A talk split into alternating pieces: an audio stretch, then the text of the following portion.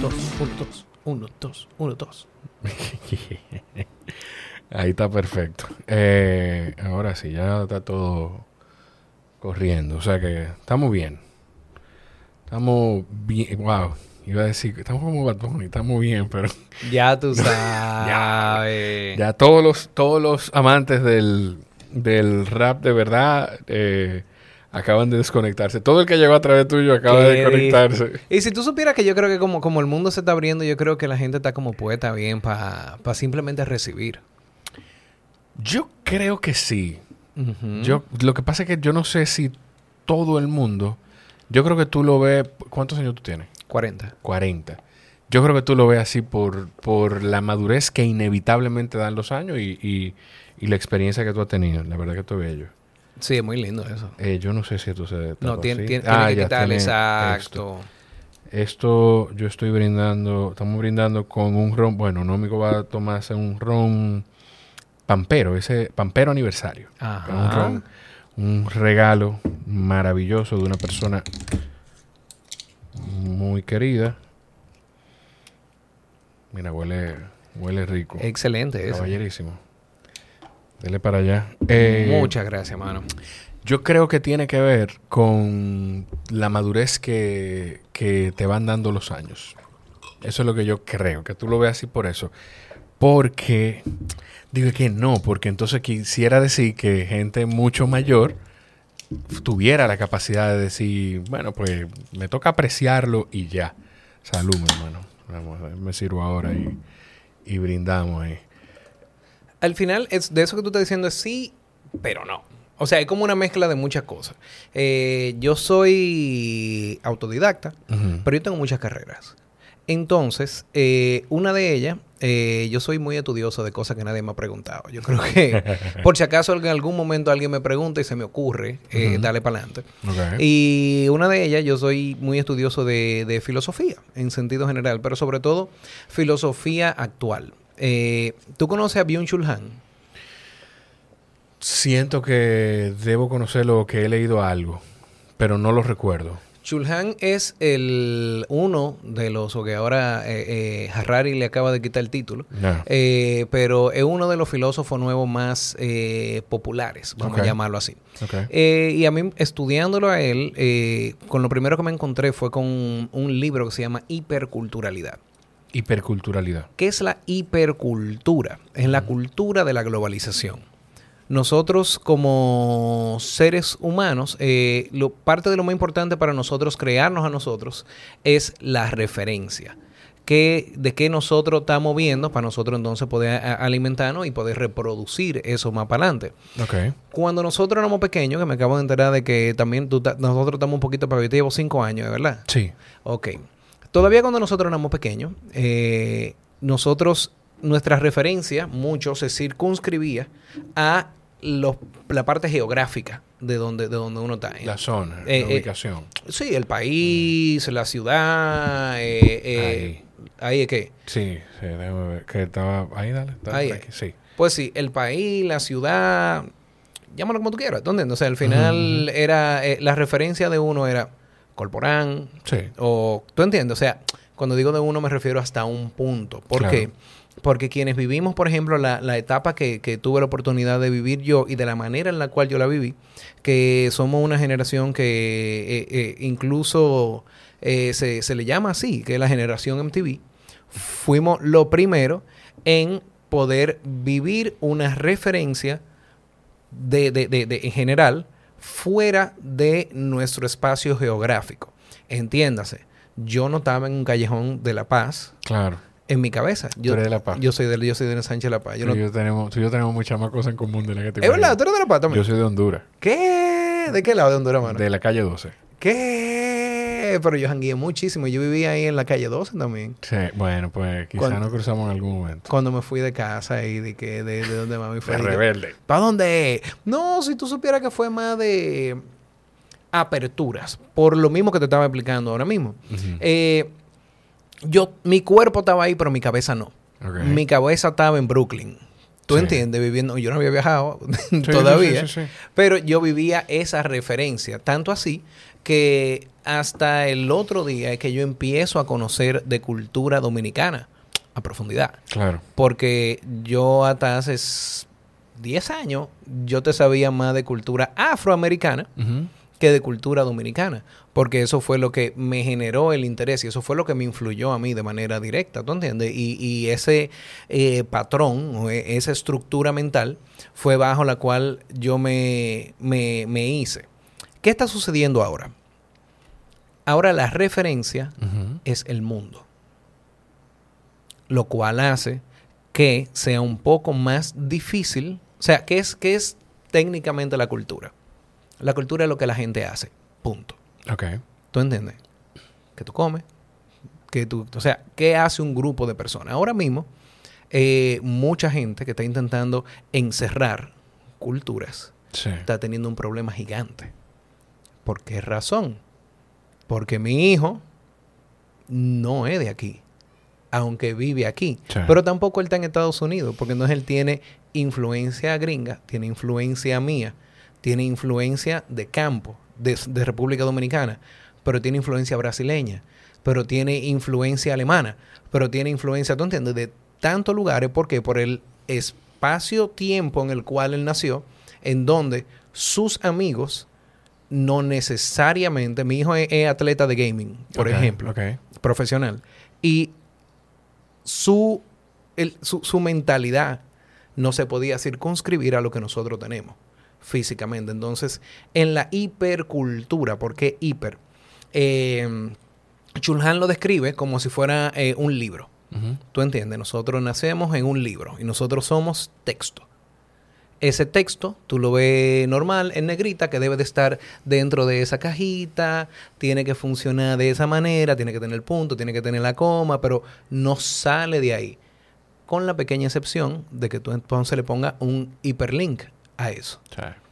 Que hace que esa palabra que está en medio de toda esa cosa negra se vuelva del color que sea y se pueda volver lo que sea. Un video, un cosa, lo que sea. ¿Por qué? Por el tipo de conexión que tiene. Entonces, la cultura influye en la persona que tú te vas convirtiendo y si vivimos o, nuestros hijos viven en la época de la hipercultura, ellos tienen influencia tienen una tienen viven hiperinfluenciados para llevarlo al mismo término de diferentes lados porque yo crecí influenciado por eh, don Ramón don Ramón no eh, ya se me olvidó el nombre del señor del colmado de la no de la calle 12 sino del, de abajo de la calle 10 bueno pero ese señor eh, yo vivo influenciado por él por mi mamá mi abuela eh, mis abuelos de parte de mi papá cuando yo iba a, la zona colonial, eh, mi entorno del colegio, pero ahora mi hijo vive influenciado por mí, por mi esposa, por su familia, por lo que ve en inglés en la televisión, porque entonces también ve televisión en inglés. Por YouTube. Por YouTube y por todo lo que... Porque antes yo me, yo me influenciaba por todo ese círculo y si tú y yo estábamos juntos en el colegio, era lo mismo. En, quizá con, otros matices, pero tenía la, misma influencia. Mi hijo se topa con niños en su colegio que quizá tienen otras influencias, porque lo mismo, porque consumen otro tipo de cosas. Eh, diablo. Sí, y eso, y eso, y eso, o sea, nosotros somos animales de referencia, ¿tú entiendes? Y, ahora, y ahora, por ejemplo, eh, ocurre un fenómeno, que eso ya te estoy hablando yo, eso sí no, no lo he estudiado a profundidad, pero te estoy hablando de, de, cosas que yo observo y me gusta mucho observar. Este es el momento de lo que me ha tocado vivir de vida, en el cual yo oigo más común el, ese carajito es demasiado inteligente, él parece que tiene ocho años. Pero claro, ¿Por qué? Porque se está estimulando, YouTube, TikTok, eh, eh, todo lo demás, le está estimulando el cerebro, le está estimulando las ideas, le está estimulando eh, la cultura, sus conocimientos, de una manera kilométricamente mucho más grande que la que nosotros teníamos. Claro. Perdón, nosotros lo que teníamos era la televisión contra el cable. Sí. ¿Tú entiendes? Salud. Diez minutos después. Ya tú sabes. Podemos hacer la introducción ahora. ¿Esto lleva introducción o no? Esto, esto lleva, esto va a arrancar en el 1, 2, 1, 2, 1, 2, 2. Ahí arranca. ¡Wow! Mira, tú me, tú me has puesto como a pensar. Voy a buscarlo, el, el autor. El, ¿Hay un libro de él o eso es un, un, Hay una- un- un- un ensayo de él que habla de hipercultura o su libro, hay un libro de él que habla de la hipercultura? El libro se llama Hiperculturalidad. Es uno de los libros inicialmente más famosos de él, eh, porque él está también haciendo como muchas, eh, muchos planteamientos. Tú te vas a encontrar con muchas cosas que ya tú haces, pero que tú no sabes que, tú, Sí. que tienen un nombre. Sí. Eso fue parte de, de- de lo que más me interesó a mí, de que, de que viejo, o sea, ah, es que tú, ah, es que, oh, ah, ah, el esto libro... pasa por esto, entonces, y, y a- a esto se llama de esta forma. Claro. Yo pienso así por esto, o sea, Claro, porque es por el, por el lugar en el cual nos ha tocado vivir. O sea, yo tengo muchos días diciéndole a, ya abiertamente a gente, porque yo tengo mucho tiempo viéndolo. Eh, incluso empecé a escribir un o sea, estoy, escribí un libro eh, eh, de, de todo, de muchas otras cosas que, que también empecé a ver. Eh, pero ahora mismo estoy inventando la rueda. ¿Tú entiendes? Ahora mismo, o sea, de que en este mismo momento, cuando, cuando hablo de eso para las personas que están escuchando, eh, no, no es eh, literal, eh, es que estamos viviendo un momento histórico parecido a cuando la primera vez que nosotros logramos manejar el fuego. Entonces, lo que pasa es que cuando tú estás en el ojo del huracán, claro.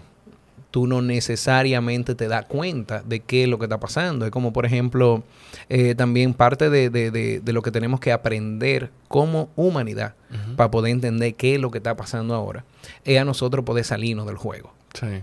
Da un paso atrás y poder mirar la cosa de manera objetiva. Es a- analizarlo desde un punto, yo le llamo probabilístico. ¿Por qué? Nosotros venimos de... Eso es algo que yo establezco en el libro, que en realidad lo, lo tomé de un caballero que se llama eh, Maxwell Waltz. Se llama, se llamaba. Que escribió un libro en el 73, que se llama 73, 71, uno de los dos. Se llama Psicocibernética. Psicocibernética. El loco escribió un libro en ese momento hablando de cómo debería de pensar la gente de hoy. Espérate, espérate, espérate, espérate, espérate. Y la o sea, él escribió un libro en el 73 de cómo la gente debía pensar en cincu- 50 años después, porque estamos 50 años después. Exactamente, exactamente. Y el loco la pegó en muchísimas cosas, ¿tú entiendes? Sobre todo desde el ángulo de... La, eh, él, él lo definía como autoimagen Ok.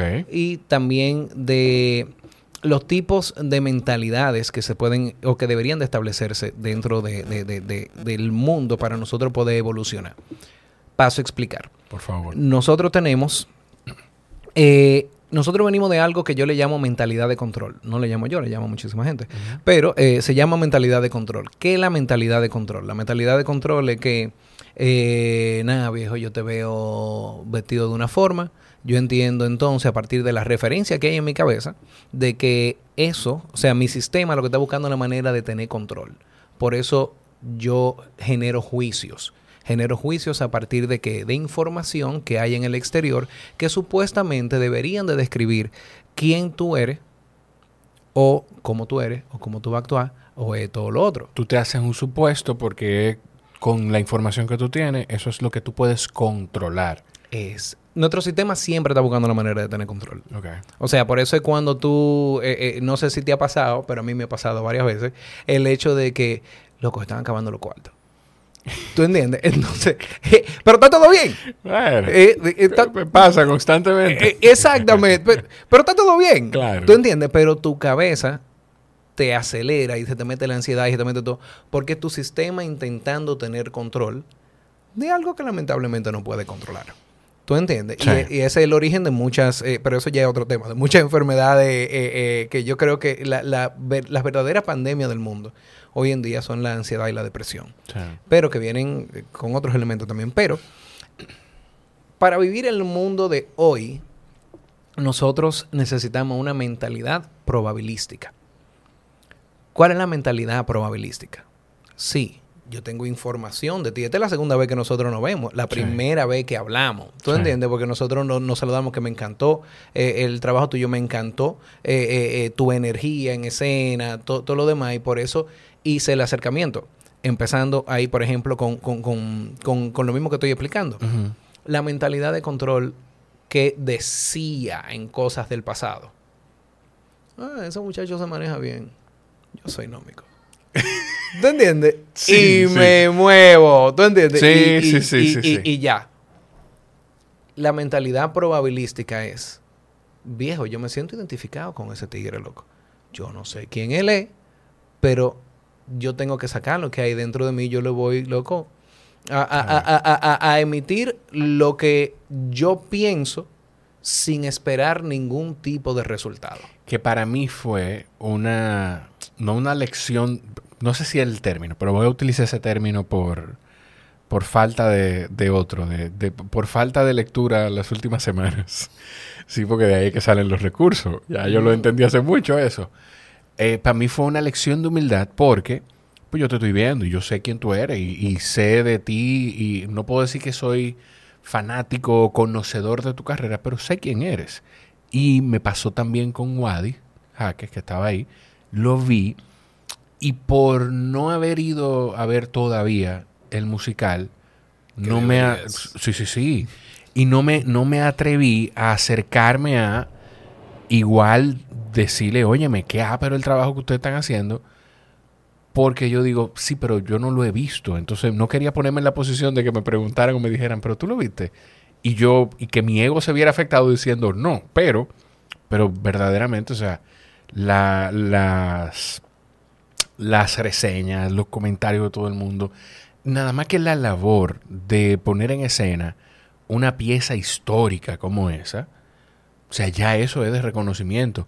Y nos saludamos él y yo, y yo no me atreví a decirle nada, ni me presenté, ni mucho menos, pero como que nos, o sea, no nos, no quiero, con el nos reconocimos, no quiero decir que él me reconoció, ni mucho menos, sino que fue como, nos saludamos como de, o como, como, sé que tú estás ahí, y, y qué bueno, mucho gusto, y seguimos. Yo creo, yo creo mucho en las energías.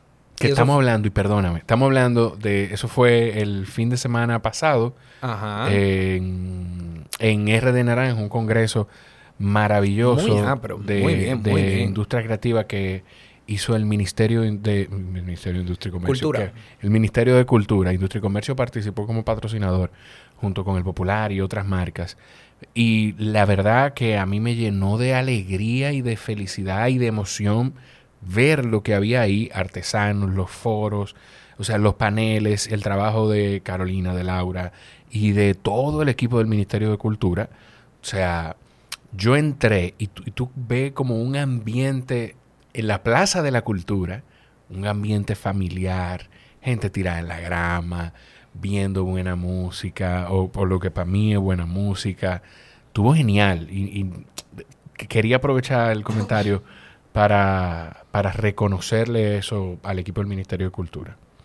Y parte de, de- de lo que estamos hablando tiene mucho que ver con la importancia de, de ese congreso, porque por ejemplo, dentro de la hiperculturalidad, cuando tú tienes acceso a todo, lo único se vuelve especial.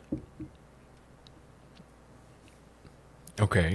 Lo cual llama a que, esto, esto ya son números que hablan de esto, ¿tú entiendes? Lo cual llama a que, a que nosotros no tengamos que mirar para adentro para generar un aprovechamiento de lo que somos. Lo que, muy paradójicamente, nosotros como dominicanos, parte de nuestra identidad es negar nuestra identidad. Parte de nuestra identidad es negar nuestra identidad. Sí, sí, sí, sí. ¿Dónde, con qué tú sientes? Yo no, no te estoy rebatiendo con esto, pero me interesa saber dónde, con qué tú piensas que nosotros negamos nuestra identidad. Ni tú ni yo somos negros. En este país. Claro, nosotros somos indiecitos. Indio. Mi cédula, mi déjame ver si lo tiene todavía. Tiene ahí. En mi cédula tuvo una I de indio. Claro, viejo. O sea, loco. E incluso todavía un término que está muy mal utilizado. Sí, porque, o sea, los Seríamos indios, aborígenes. Colón, eh, también, es verdad. Seríamos aborígenes. Tiene, tiene, tiene toda la razón. Coño, sí. Entonces, es lo que te estoy hablando. Eh, dentro de lo que estamos viviendo, mira, y, y estos son datos que eh, mucha gente puede interpretarlo, y ya me lo han dicho, de que sí, pero lo que pasa es que ese es el punto filosófico y eso no baja al pueblo. Señores, el mundo, los TikTokers, te lo voy a llevar a, lo- a lo, a lo más práctico que hay ahora mismo. un TikToker que se parezca a otro TikToker no tiene resultado. Lo cual está obligando por la hiperculturalidad a que los muchachos tengan que buscar su propia identidad. Porque de qué yo voy a hablar? Yo no puedo dar algo que yo no tengo dentro de claro. mí. Yo no puedo sentirme identificado con algo que ya no esté dentro de mí. Y no es sostenible, porque hay gente que lo intenta. Hay gente que intenta posar y dar cosas que no tiene, pero no es sostenible. Claro, y tú acabas de decir la palabra correcta, la pose. Es lo que se está eliminando cada vez más. ¿Por qué? Porque estamos viviendo también en un mundo en el cual sí, tú puedes tener, y yo estoy de acuerdo 100% con, con, con la educación formal, pero... Me gusta por dónde va esto. pero, y este pero es muy importante, Ajá. estamos viviendo en un mundo de resultados, en donde hay algo que yo planteo en mi libro, que es en la... ¿Tú lo, ¿Tú lo publicaste ese libro? No, todavía no. Ok. Pero ya estamos, estamos caminando. Incluso esto puede ser eh, probablemente Un- parte el de- de- de- de- de algunas cositas. Yo establezco, yo, yo propongo eh, un término de algo que ya yo lo he vivido mi vida entera, que es la economía de la esencia. La economía de la esencia. ¿De qué trata la economía de la esencia? ¿Cuánta gente haciendo podcast en República Dominicana tú crees que existen? Siendo conservadores, yo te diría, en este pedacito de tierra, más de 100. ¿Por qué a ti? ¿Por qué escucharme a mí? Porque yo no te pido que tú me escuches. A- a ti- a- o sea, yo no te pido que tú me escuches. Y yo, por, por donde vas, yo he sido muy consciente de eso, en el sentido de que yo tuve, me ha pasado un par de veces. Eh, bueno, me pasó una vez. Yo tuve a Marianne Cruz, invitada en el podcast. Carlos Sánchez y yo salimos el mismo día, los Ah, lunes. perísimo. Y por la programación, por cómo se grabaron los episodios, los dos episodios salieron el mismo día. La conversación con él y la conversación conmigo. Y Marianne me llamó preocupada porque, mira, Jorge, perdóname, yo no sabía que iba a salir así. Y Carlos y yo nos llamamos y... Pero es que, o sea, y yo se lo decía a Marianne y lo hablamos Carlos y yo. Es que no importa. ¿Tú sabes por qué?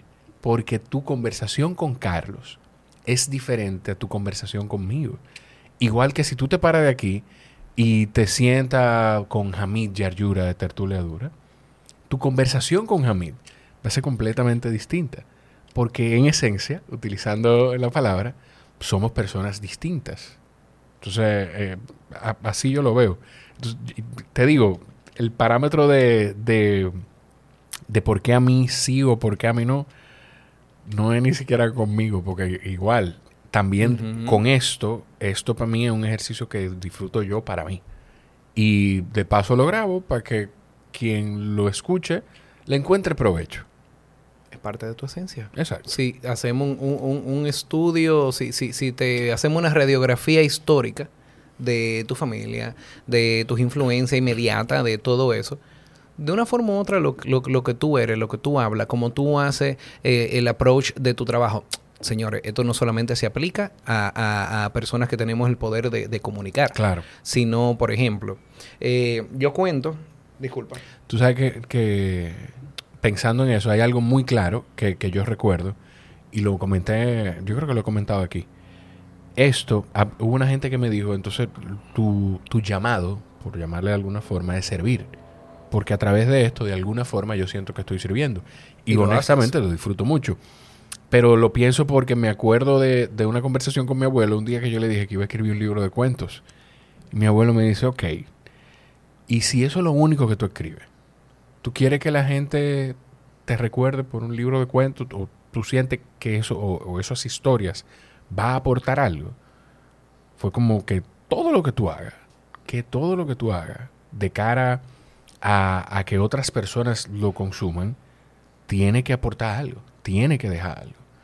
Ah, eh, que parte de el- ese input que me va llenando de, de gente en mi entorno. Tú ibas tú iba a comentar algo. es literalmente eso, o sea, Iba, tú ibas a poner un ejemplo de ah, de- gente de- que- del ejemplo que, que yo eh, eh, cito en el libro, que tiene que ver directamente conmigo. Mi primer trabajo fue a los 15 años, eh, en mi primer trabajo formal, eh, y fue en una pizzería de aquí, en donde habían 40 mesas en el restaurante. Y nos lo dividían entre 6, 7, 8 personas, no recuerdo exactamente cuál era el número, pero había muchas veces los cuales los clientes llegaban y decían, saludos, ¿cuáles son las mesas de Wilson? Ah, son estas, pero están llenas y nosotros tenemos disponible en otro lado. Y los clientes decían, "Mm, mm, yo lo espero. ¿Por qué? ¿Yo soy Superman? No. Yo simplemente, como me o aprendí en, en- en muchos lugares donde yo estaba, yo me aprendí a tu nombre. Sí. Oh, señor Jorge, ¿cómo te está? Ah, y su señor, su- ah, va a pedir lo de siempre.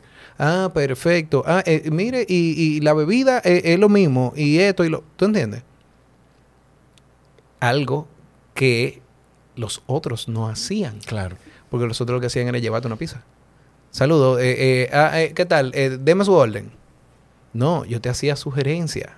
Yo te esto, yo lo otro. Pero tú sabes que yo vengo de una, de una cultura de servicio. ¿Tú entiendes? Yo vengo de una cultura, aparte de lo, de lo que mi abuela me dejó, de lo que me dejó mediante mi abuela, mi, mi, mi mamá. Eh, no, no, no, no, No. no, no. No, no sé por qué pensé en eso. No, no, no. Es la, Ok. es- la otra, es la del rojo. No, Eh, pero no, no- ojo, no importa. Aquí tú puedes mencionar cualquier marca. Ah, perísimo, no, fue en Pizza Hut, En que Pizza yo en Pizza Hut ok, de la ok. Goma era que yo trabajaba ahí. Eh, y lo, lo que me pasaba, o sea, es que eso es algo que viene, viene conmigo. Claro. ¿Tú entiendes? Es como... Y que, cuál era el resultado que yo tenía de eso, porque entonces también ahí es donde la gente eh, puede empezar a decir que, ah, muy cool, muy chévere, pero ¿para qué? Porque parte de, de la mentalidad de Isla. Claro. Los clientes, entonces, que yo atendía de esa manera, o que tenían ese, ese approach conmigo, en los restaurantes la, comi- la, la propina es compartida. Ellos me hacían llamar al gerente siempre. ¿Para qué? Para, estoy hablando en términos, en números generales, Claro, tú sabes, sí, pero sí, sí. esos 100 pesos van para la propina compartida, pero estos 500 son de él. Este tigre es perísimo, este tigre esto, esto, lo otro. Entonces yo tenía una retribución. Claro. Y entonces eso yo te lo escalo a otro lugar. Cuando tú vas al banco. ¿qué actitud regularmente, porque digo que no es todo el mundo, pero sí la gran mayoría, Sí. ¿qué actitud regularmente tiene la persona que te está atendiendo en la caja? De hastío. De hastío. ¿Por qué razón? Porque está trabajando por dinero. Sí. Sí. ¿Tú entiendes? Punto. Ojo, todos de una forma u otra necesitamos recibir, por, por el sistema en el cual vivimos, Claro. necesitamos recibir una retribución por lo que estamos haciendo. Pero ahí viene de nuevo la observación. Quizás esa jevita que te atendió en el banco, que tú lo que quieres es irte de ahí huyendo, ¿tú entiendes? Porque es que, loco, esta energía en verdad no está de nada. ¿Tú entiendes? Y ella está aquí ya porque es una cajera. ¿Tú entiendes? Que todo, para mí todos los trabajos tienen, o sea, yo cargaba blog, yo hice mucha vaina, pero todos los trabajos tienen un valor, pero ¿qué tú quieres hacer? Y no solamente qué tú quieres hacer, es qué tú haces para conseguir lo que tú quieres hacer. Claro. Probablemente esa jevita, que tú fuiste hoy al banco a cambiar un cheque y la jevita ni siquiera se osó mirarte bien a la cara. O sea, hay veces que yo le he dicho a la gente tres veces, buenos días, dígame, buenos días, Claro. dígame, Eh. buenos días, buenos días. Ah, hola, ¿cómo estás? ¿Todo bien? Qué chévere. Y me le sonrío. ¿Por qué? Yo, yo, yo- eh, perdón, dale. Ajá. No, pero dale, dale, no, dale, dale. Yo, yo llego a los sitios y a quien me va a atender, le digo, hola, ¿cómo estás? ¿En qué le puedo servir? ¿Cómo estás? Y si tiene la etiqueta, le leo el nombre. Y si no lo tiene y me voy a sentar en un lugar, te pregunto cómo tú te llamas, cuál es tu nombre. Y la gente está tan poco acostumbrada a que eso le pase que no, o sea, se, eh, se responde con el cassette que tiene aprendido de la rutina que repite Control, de una línea industrial en la que vive. control. Sí. Pero te lo voy a llevar para el lado probabilístico. Sí. Probablemente esa jevita que te atendió, que estaba en mala onda y que tú obviamente estás de que, bueno, nada, yo te- tengo que venir aquí porque que eso es lo que toca, pero ya. Es una jeva que tú mañana te vas a encontrar en un bar y la jeva es la jeva más ápera del mundo. Yo sé que aquí no estamos acostumbrados a hacer este tipo de pausas, pero si eres de los que te disfrutas el contenido, es muy importante que escuches este mensaje, porque Mr. Home es uno de los principales responsables de que este espacio y este contenido siga creciendo. Si estás preparándote para comprar tu primer apartamento, para comprar una segunda vivienda, o quizás vives fuera de República Dominicana y quieres invertir en el país y no conoces los beneficios de invertir en República Dominicana, o simplemente necesitas una asesoría inmobiliaria para saber qué tienes que hacer para prepararte y comprar tu primera propiedad, pues solamente te hace falta la asesoría de Mr. Home. Los puedes encontrar en arroba Mr. Home RD o en www.mrhome.com.do. Te lo digo de nuevo, www.mrhome.com.do. Mr. Home. Una... jeva con todas las luces, con todo lo cosa, con todo lo que sea. Pero el otro ya está en su trabajo, en el cual ella va a ganar dinero. Punto. ¿Qué sucede? Si esa jevita toma eso que es su esencia, esa alegría, ese, esa chispa, ese todo, y se lo lleva a la caja. Y cuando te recibe, te recibe con una sonrisa. Oh, señor Jorge, ¿cómo está usted? Ah, qué lindo. Eh, cosa. ¿Tú entiendes? obviamente no, no sin pasarse. ¿tú pero, pero sabe a qué, a qué me refiero. Claro, claro. De entrada, y yo, yo he visto que he pasado con gente, porque te digo así mismo como te digo una cosa. O sea, yo he tenido eh, eh, eh con, con, mi empresa varias personas que me ayudan en, en, en el ámbito de, del banco. Y hay gente con la cual yo simplemente no quiero llamar. Y hay gente con la cual yo necesito hacerme para. ¿Tú entiendes por qué? Porque que, de que, loco, esta jeva sí es ápera, o este tigre sí es ápera, men, ¿tú entiendes? Yo sí voy a dejarme dinero en este banco. ¿Por qué? Porque, porque mira, mira ya cómo, cómo empiezan los beneficios, yo ¿tú entiendes? yo voy a dejar mi dinero en este banco. Yo voy a dejar mi dinero en este banco. Claro. ¿Tú entiendes? ¿Por qué? Porque siento que tengo un amigo. Siento que tengo una gente con la cual yo puedo confiar. Siento que tanto así que yo he ido a lugares en donde la gente que me atiende es tan cool y tan ápera que mi esposo y yo nada más nos miramos y decimos de que loco, que lo que lo contratamos para tal cosa. Loco, este tigre es muy ah, pero debería de estar haciendo tal cosa. Claro. ¿Tú entiendes? Entonces ahí se abren las oportunidades. Sin esperar la oportunidad. No sé si, si me doy a entender. Sí, es, que, es que es ir por la vida pensando, primero, no nada más por esto, pero en el lugar que tú menos piensas, siempre hay alguien mirando tu trabajo y lo que tú haces y cómo tú te desempeñas. Y segundo, Óyeme, eso de, la amargura, de yo, yo como tú he hecho de todo, no he cargado blog, pero he, trabajado en distintas cosas. Ajá. Y en cualquier lugar donde yo llegué, yo traté de buscar la forma de encontrar, así sea, un pequeño espacio que yo pueda enamorarme de ese pequeño espacio, porque es lo que más se parece a lo que yo quiero hacer con mi vida. Eso es, porque o sea, vamos de paso por los sitios. Y mejor tú pasar por un lugar y dejar luz, dejar algo, dejar, dejarte sentir y extrañar, a que cuando tú no te ahí digan, coño, qué bueno que salimos de ese tipo. Porque esa energía yo no la quería. Ahí había un courier al que yo iba que me quedaba lejos, o sea, ya después incluso de, de mudarme para acá, me quedaba muy distante. Pero yo iba ahí y yo ni siquiera ni hacía prealerta por, por la aplicación, ni me metí en el drive-thru. Yo iba, me parqueaba y me bajaba. Porque a mí me gustaba cómo me trataban ahí. Ah, porque me gustaba la energía que había ahí. O sea, eso es lo que pasa con los negocios y siempre hay alguien mirándolo. Mira como tú dices, contratamos a esta gente para esto, porque siempre hay alguien pendiente. Y hemos conseguido cosas así mismo también. Entonces, cuando digo conseguimos cosas para gente, ¿tú entiendes? Sí, sí, sí, pero entonces, de eso, de eso que trata eh, eh, mi propuesta, de algo de, de que, que, se llama la, economía de, de, la esencia, la economía del ser, ¿tú entiendes? De que ya en el mundo de hoy, que está, eh, tenemos la inteligencia artificial arriba, con lo cual, por ejemplo, también yo de, mi de mi lado, yo me hice ingeniero en prompting, yo me, he tomado varios, varios cursos. Eh, ya tengo, qué sé yo, un año trabajando full con, inteligencia artificial, haciendo varios tipos de cosas. Bro, lo único que la máquina no pueden reproducir son las cosas más intrínsecas de nosotros como humanos. Una de ellas, nuestra esencia. Siendo la esencia el grupo de informaciones que nosotros tenemos atrás que de una forma u otra nos hacen a nosotros como personas a partir de las referencias que tenemos. Pensando en eso que tú dices, ¿tú no, tú no has, llegado, a pensar que en algún momento puedan incluso eso? Porque, o sea, si nosotros somos, piensa en esto que tú dijiste, nosotros somos, la esencia se construye de todo lo que nosotros hemos venido viviendo desde atrás. Pero entonces todo eso, igual la inteligencia artificial, las máquinas, van a, tener el input de, esas cosas. ¿Me entiendes por dónde? 100%. Lo único que, que la máquina nunca van a poder reproducir es el error.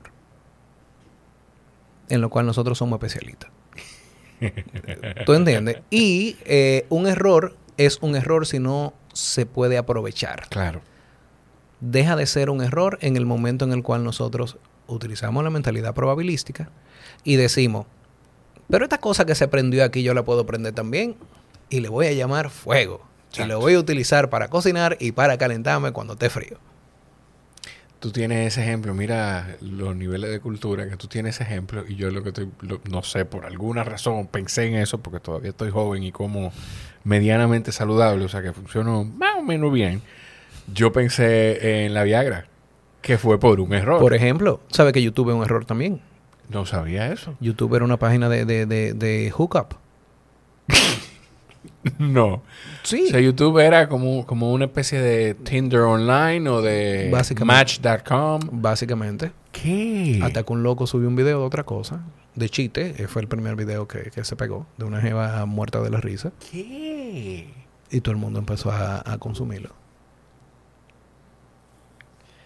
Tú sabes que eh, escuchándote decir eso, bueno, tú consumes podcast, me imagino, y tú sabes que probablemente vamos a dar muchísima vuelta. Ajá. Pero escuchándote decir eso, me acuerdo de un video que vi tuyo eh, eh, hablando de dónde vienen, de dónde venía el origen de la palabra meme.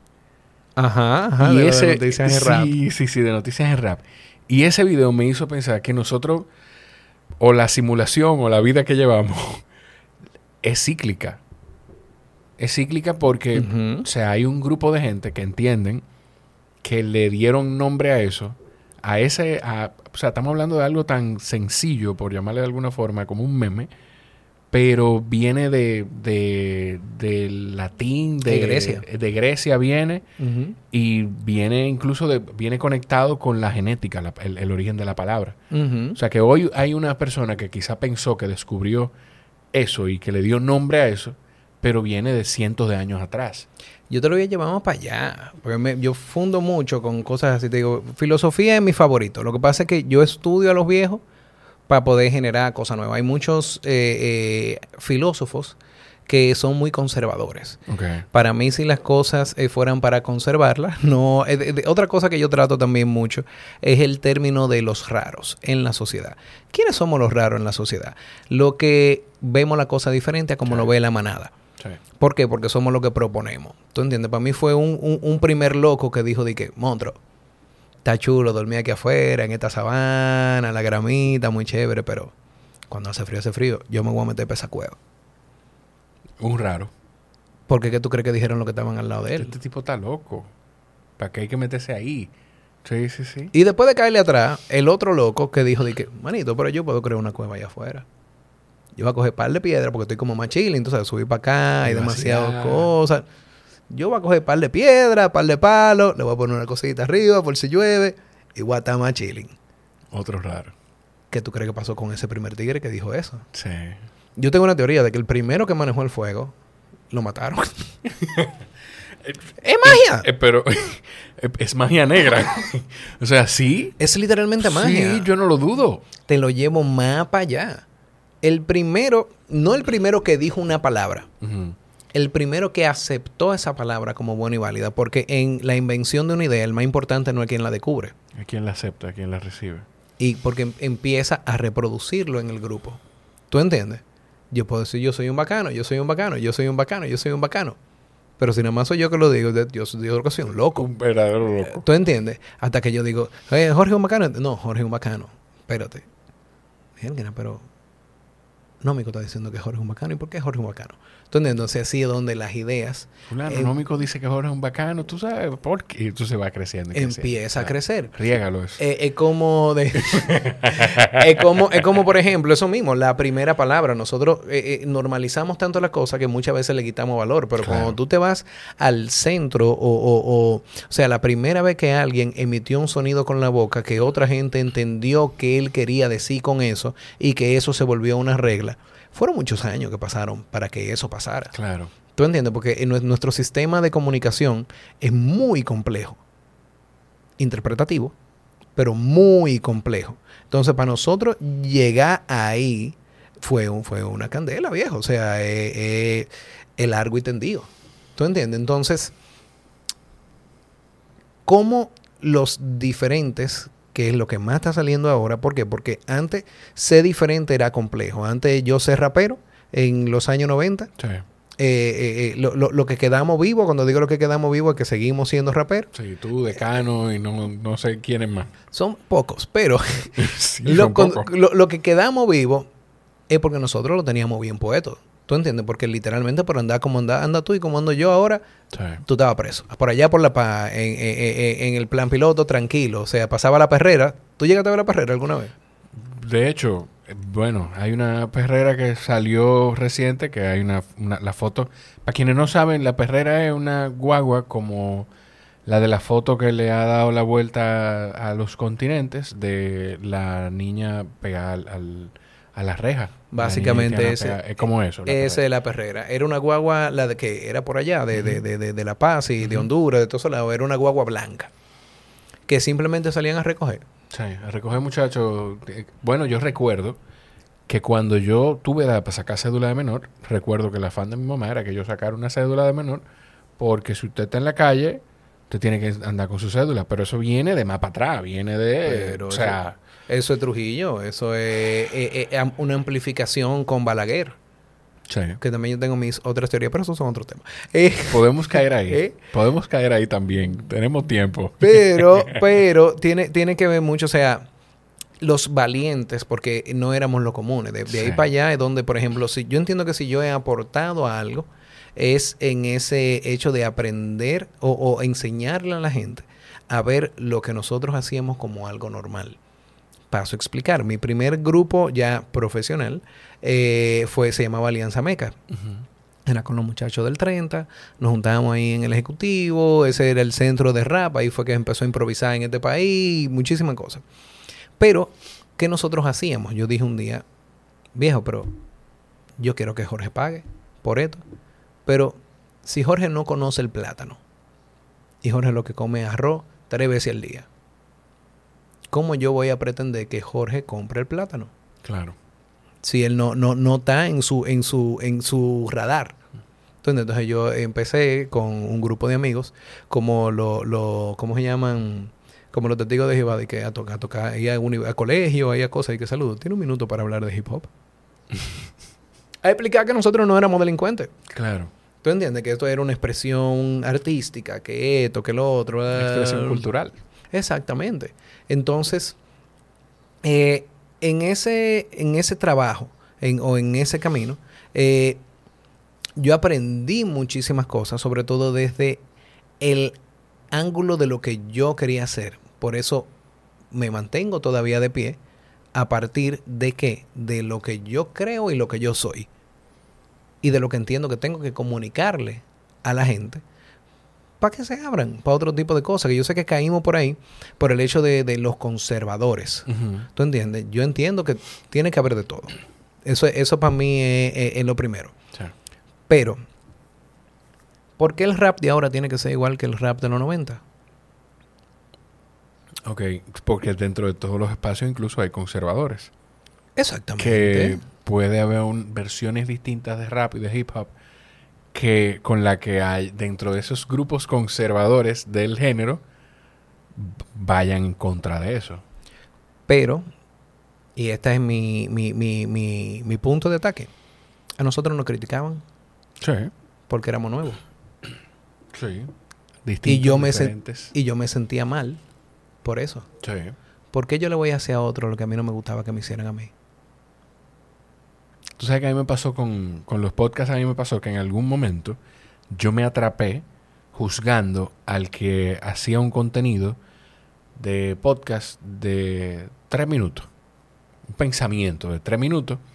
Y yo me, me atrapé diciéndole a alguien, eh, no, es que eso no es un podcast, porque eso es un audio que tú estás grabando y lo sube ahí, y son tres minutos, y me, pero es un audio. Va por la plataforma de podcast. Es una gente hablando, comunicando una idea. ¿en qué lugar está escrito que el podcast tiene que tener 20 minutos, una hora, dos, tres? En ningún sitio.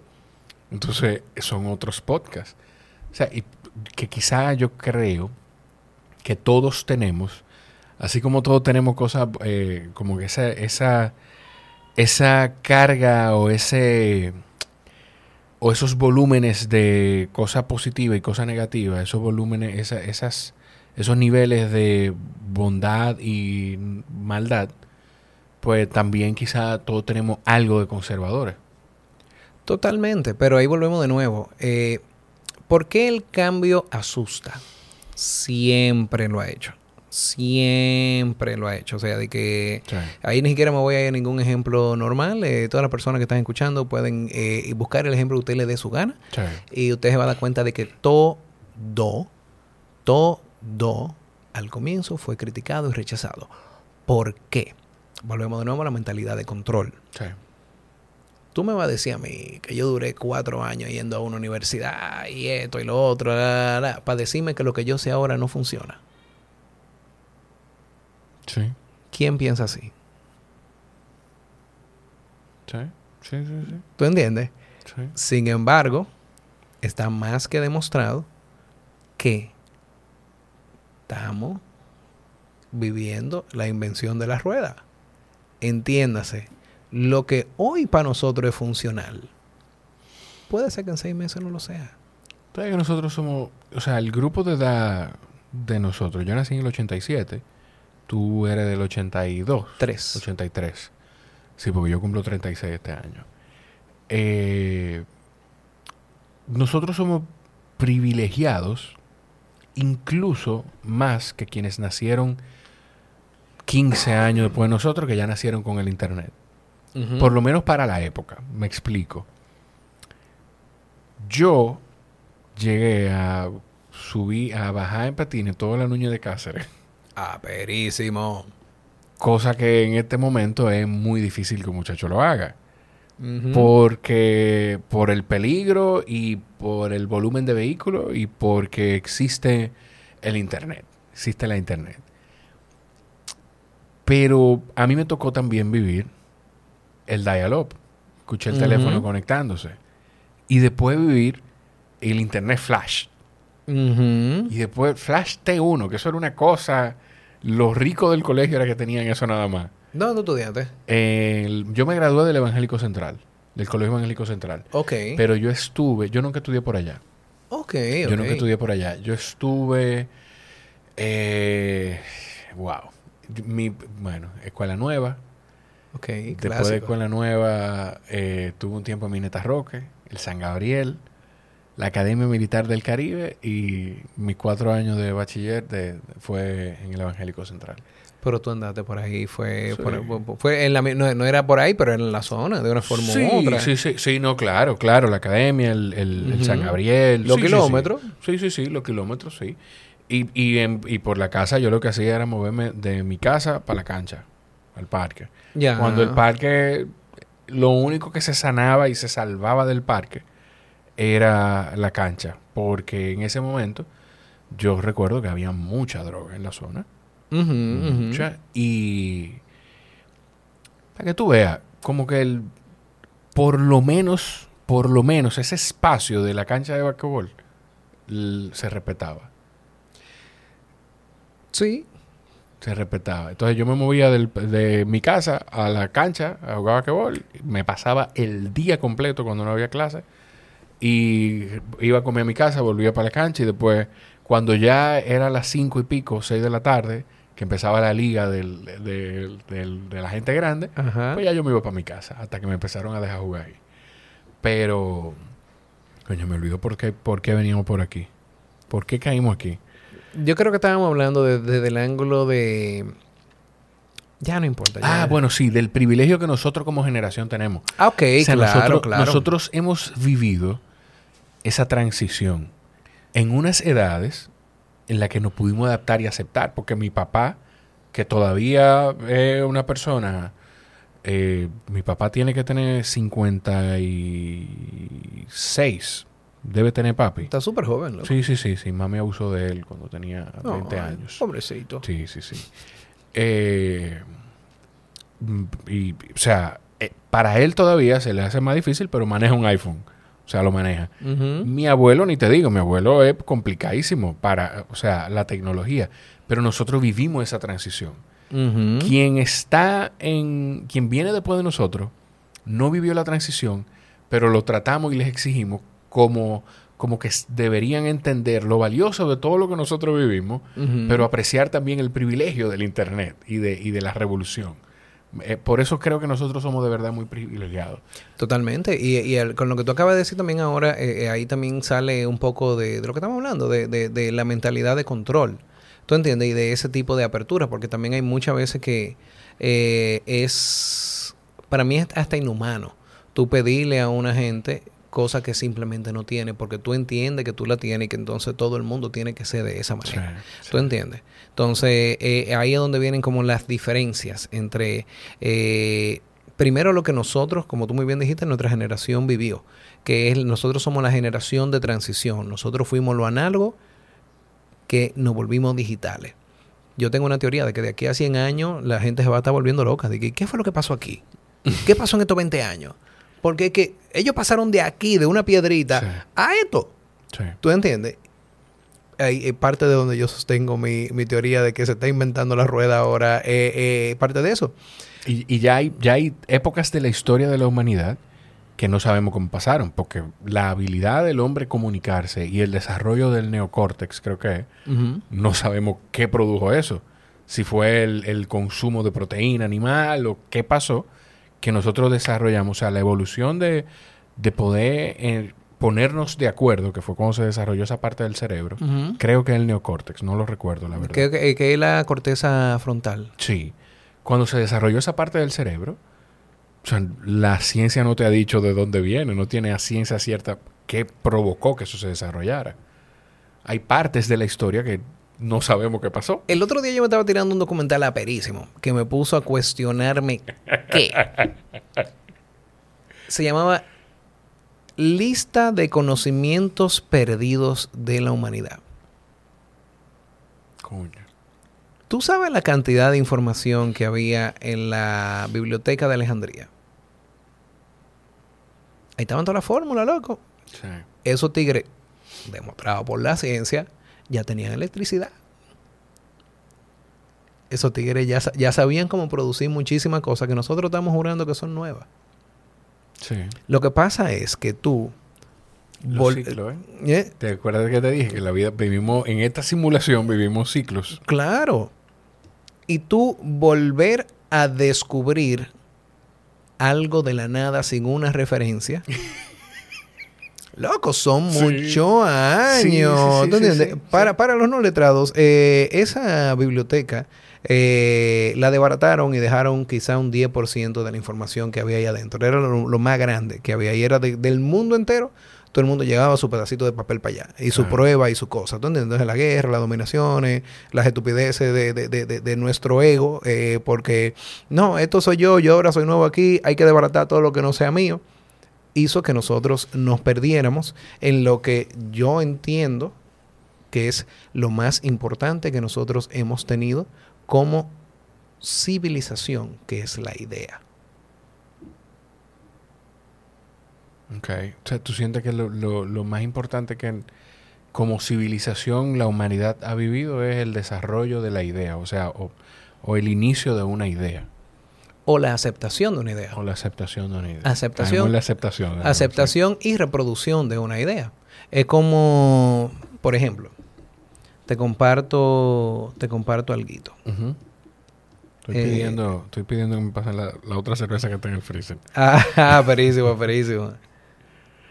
Eh, ¿Tú estás, qué, estás buscando? ¿Un audio para compartirlo? No, no, no, no, no, no. Te voy a compartir eh, parte de la introducción de mi libro. Ay, bien, perfecto, me gusta. Digo, no, no es para ponerlo así, no sé, lo siento. No importa, no importa. Yo soy muy, yo soy muy de sentillo, soy muy de, cosas y esto yo no lo he enseñado en ningún lugar, o sea que. Yo creo que, yo creo que por eso, yo creo que por eso conectamos también. Yo creo que Carolina y Laura supieron como, yo no recuerdo cuál de los fue que dijo, mira Jorge, yo lo siento yo sé que, pero tú tienes que, ustedes tienen que sentarse juntos en el podcast. Y yo, no, pero ya, ustedes, ustedes lo dijeron, ya. Es que, es que te es una cuestión de vibra. Te digo, yo contigo lo que sentí fue energía. Claro. ¿Tú entiendes? Y cuando ya tú aceptas las energías, que todo el mundo la, la, la siente, más no necesariamente todo el mundo la acepta, Sí. entonces las energías te van a guiar siempre por lugares muy lindos. Coño, tú, tú dices lo de, lo de aceptar. Entra, pasa, que, que Wilson me va a hacer el favor de, Hello. de extender ahí el brazo. Gracias. Eh, tú dices lo de, la, lo de la energía y dices eso. Y antes de tú decir eso, ya yo estaba pensando en, en lo mucho que nos cuesta aceptar ese tipo de cosas. Porque Con- es una palabra que yo utilizo, pero me da trabajo decir que yo creo en las energías y creo en, en la energía que me puede transmitir tú o cualquier otra persona. Da trabajo aceptarlo y decirlo. Condicionamiento. Sí. ¿Tú entiendes por qué? Porque que una de las cosas más importantes para nuestra supervivencia como especie es ser aceptados. No sé si tú lo sabías, está entre las tres cosas principales, o sea, de Sí. comer, dormir y ser aceptado para la vida. Sí. Nosotros somos animales sociales, nosotros, Ah, sí, nes- claro. nosotros necesitamos, o sea, no es de que, de que whatever, qué sé yo quién, ¿sabes? Los lo, lo tipos de, de enfermedades mentales que hay a partir de la soledad. Tú sabes que. O sea, sí. Pero esto es muy egoísta porque lo estoy viendo desde, desde mi experiencia y lo que yo vivo. Pero yo me disfruto la soledad. Y, y- y ahora lo digo y pienso, bueno, pero yo me puedo disfrutar un momento de soledad. Eso no quiere decir que yo quiera vivir solo la vida entera. Tú tienes papá, sí, tú sí, sí, tienes mamá, tú tienes esposa, tú tienes amigos, tú tienes cosas, ¿tú entiendes? O sea, de No, que el- hay, hay, hay, el, el momento más difícil de mi vida para mí es estar lejos de mi hijo.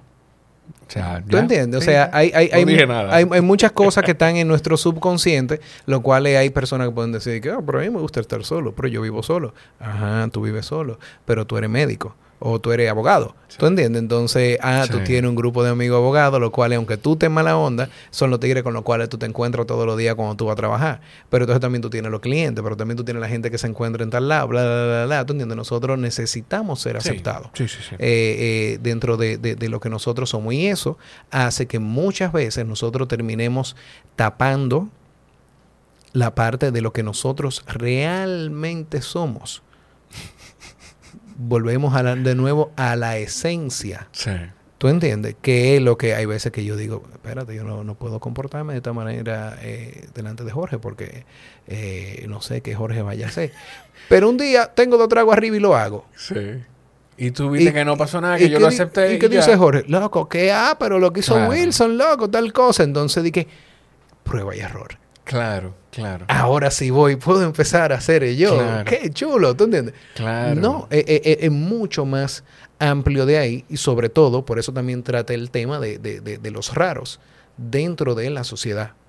¿Tú entiendes por qué? Porque yo tengo una teoría y esto no he estudiado todavía por Ajá. ningún lado ni nada, pero es Yo mío. te tengo otra. De- Eh, Después que tú me digas esa, te eh, tengo otra que tengo. Todito nosotros estamos locos. Ey, ¿dónde firmo? ¿Dónde firmo? Ya, ya, ya. Vamos Sí. a poner lo- el- los comentarios de la gente. Raúl Sí. Sentaella, un abrazo para él, que, que tiene que estar disfrutándose esto. Él me ha escuchado un par de veces decir, porque tal cosa normal, y dice que, ¿quién es normal? Gracias. quién es normal. O sea, lo que tú, lo que tú dices de la, de la aceptación, si están escuchando, parece que o Jorge Iván decidió cantar y se escucha, pero creo que eso no se escuchó en la grabación. Canda lindo. Nada. No, después, después que él me... él- Óyeme, esa, yo te voy a compartir ese corte para que lo veas. Yo estaba grabando con Omar Fernández Ok. y él llegaba de, de casa de su abuela y venía, parece que su abuela le regaló unos insectos de plástico. Y, y él, antes de abrir esa cortina, dijo, hola papi, y abrió la cortina y entró aquí y paró la grabación. Ya tú sabes. Y eso es, es la primera vez, nunca, se, nunca he hecho eso. Mm, Voy con lo que tú estás diciendo de la aceptación y, y de cómo nosotros necesitamos ser aceptados, me conecta mucho con algo que yo pienso, que yo estoy seguro que esto es algo que o lo leí en algún sitio y me creo que, que- que yo lo pensé de esta forma, pero la idea, la idea no creo que sea mía, es de los muros sociales. Hace unos años me preguntaron, ¿qué tú quieres hacer para tu cumpleaños? Yo, absolutamente nada. pero que mira, pero yo no, que yo no quiero hacer nada. ¿Por qué? Porque yo no quiero tener que el día de mi cumpleaños, que para mí, honestamente, yo lo veo como una bendición, pero es otro día. Yo no quiero tener que andar con el muro social que yo tengo de comportarme como yo me comporto porque tú estás aquí. Yo quiero descansar. Yo quiero bajar todo eso porque al final nosotros somos verdaderamente nosotros solamente cuando estamos solos. Sí. O sea, Y, y, y esa es parte de la importancia también que tiene el Internet. ¿Qué sucede con las redes sociales? Las redes sociales son uno de los estudios psicológicos más precisos que ha tenido la historia. ¿Por qué? Eh, no sé qué, qué tan explícito eh, puedo ser, puede ser como tú pues, quieras. pero yo, ¿verdad? No es lo mismo yo pararme frente a ti y decirte, Jorge, qué sé yo quién, Sí, sí, sí. Mini mensaje gratis. exactamente, a Sí. yo tener una cara que no es mi cara, Claro, un nombre que no es mi nombre, claro. y entonces poder expresar lo que está pasando en mi realidad interna.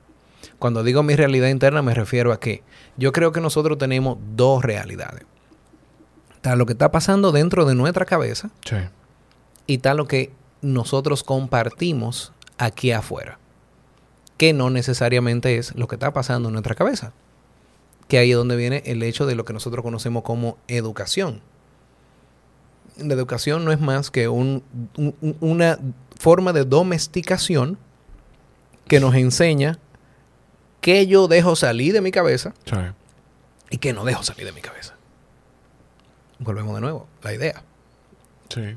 Entonces, dentro de, dentro de esa domesticación, nosotros tenemos parámetros. Los parámetros son nuestro ego. ¿Qué es el ego? La mayoría de la gente entiende que ego es la parte mala de. El, el no, yo ando aquí, yo soy qué sé yo quién, o yo ando con qué sé yo cuánto, o yo he hecho, yo. No, no, no, no. El ego, como lo veo yo a partir de, de- de todo lo que he estudiado, eh, son un grupo de programas autoejecutables que nosotros tenemos en el subconsciente a partir de enseñanzas. Un- espérate, espérate, espérate. sí, espérate. Tú te pusiste a darme, Espérate, te espérate, trago y espérate, yo... espérate. No, no, no, no, no. Aquí vamos a fundir. Porque vamos a fundir. Si vamos a fundir, vamos a fundir.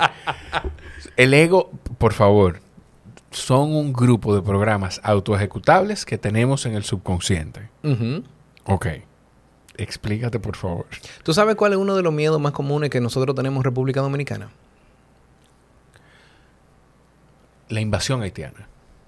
Ah, es otra cosa. Eh, es- Ah, pe- pe- pe- pe- pero otra. Es que lo vi como, eh, lo vi como, lo vi como desde el punto de vista de los conservadores. Que por cierto, escuché un- en la rutina de, de Elías Cerulla anoche, escuché algo muy bueno de que los conservadores, los vinchos y lo demás, Ajá. que el Haití no va a, a- a invadir y a gobernar, pero ellos no tienen control de su país. Gracias. Gracias. Y, Perdóname. y- y- y aparte de mucha parte física, elementos físicos y demás. Pero uno de los miedos más comunes que hay aquí son el miedo a las alturas. ok.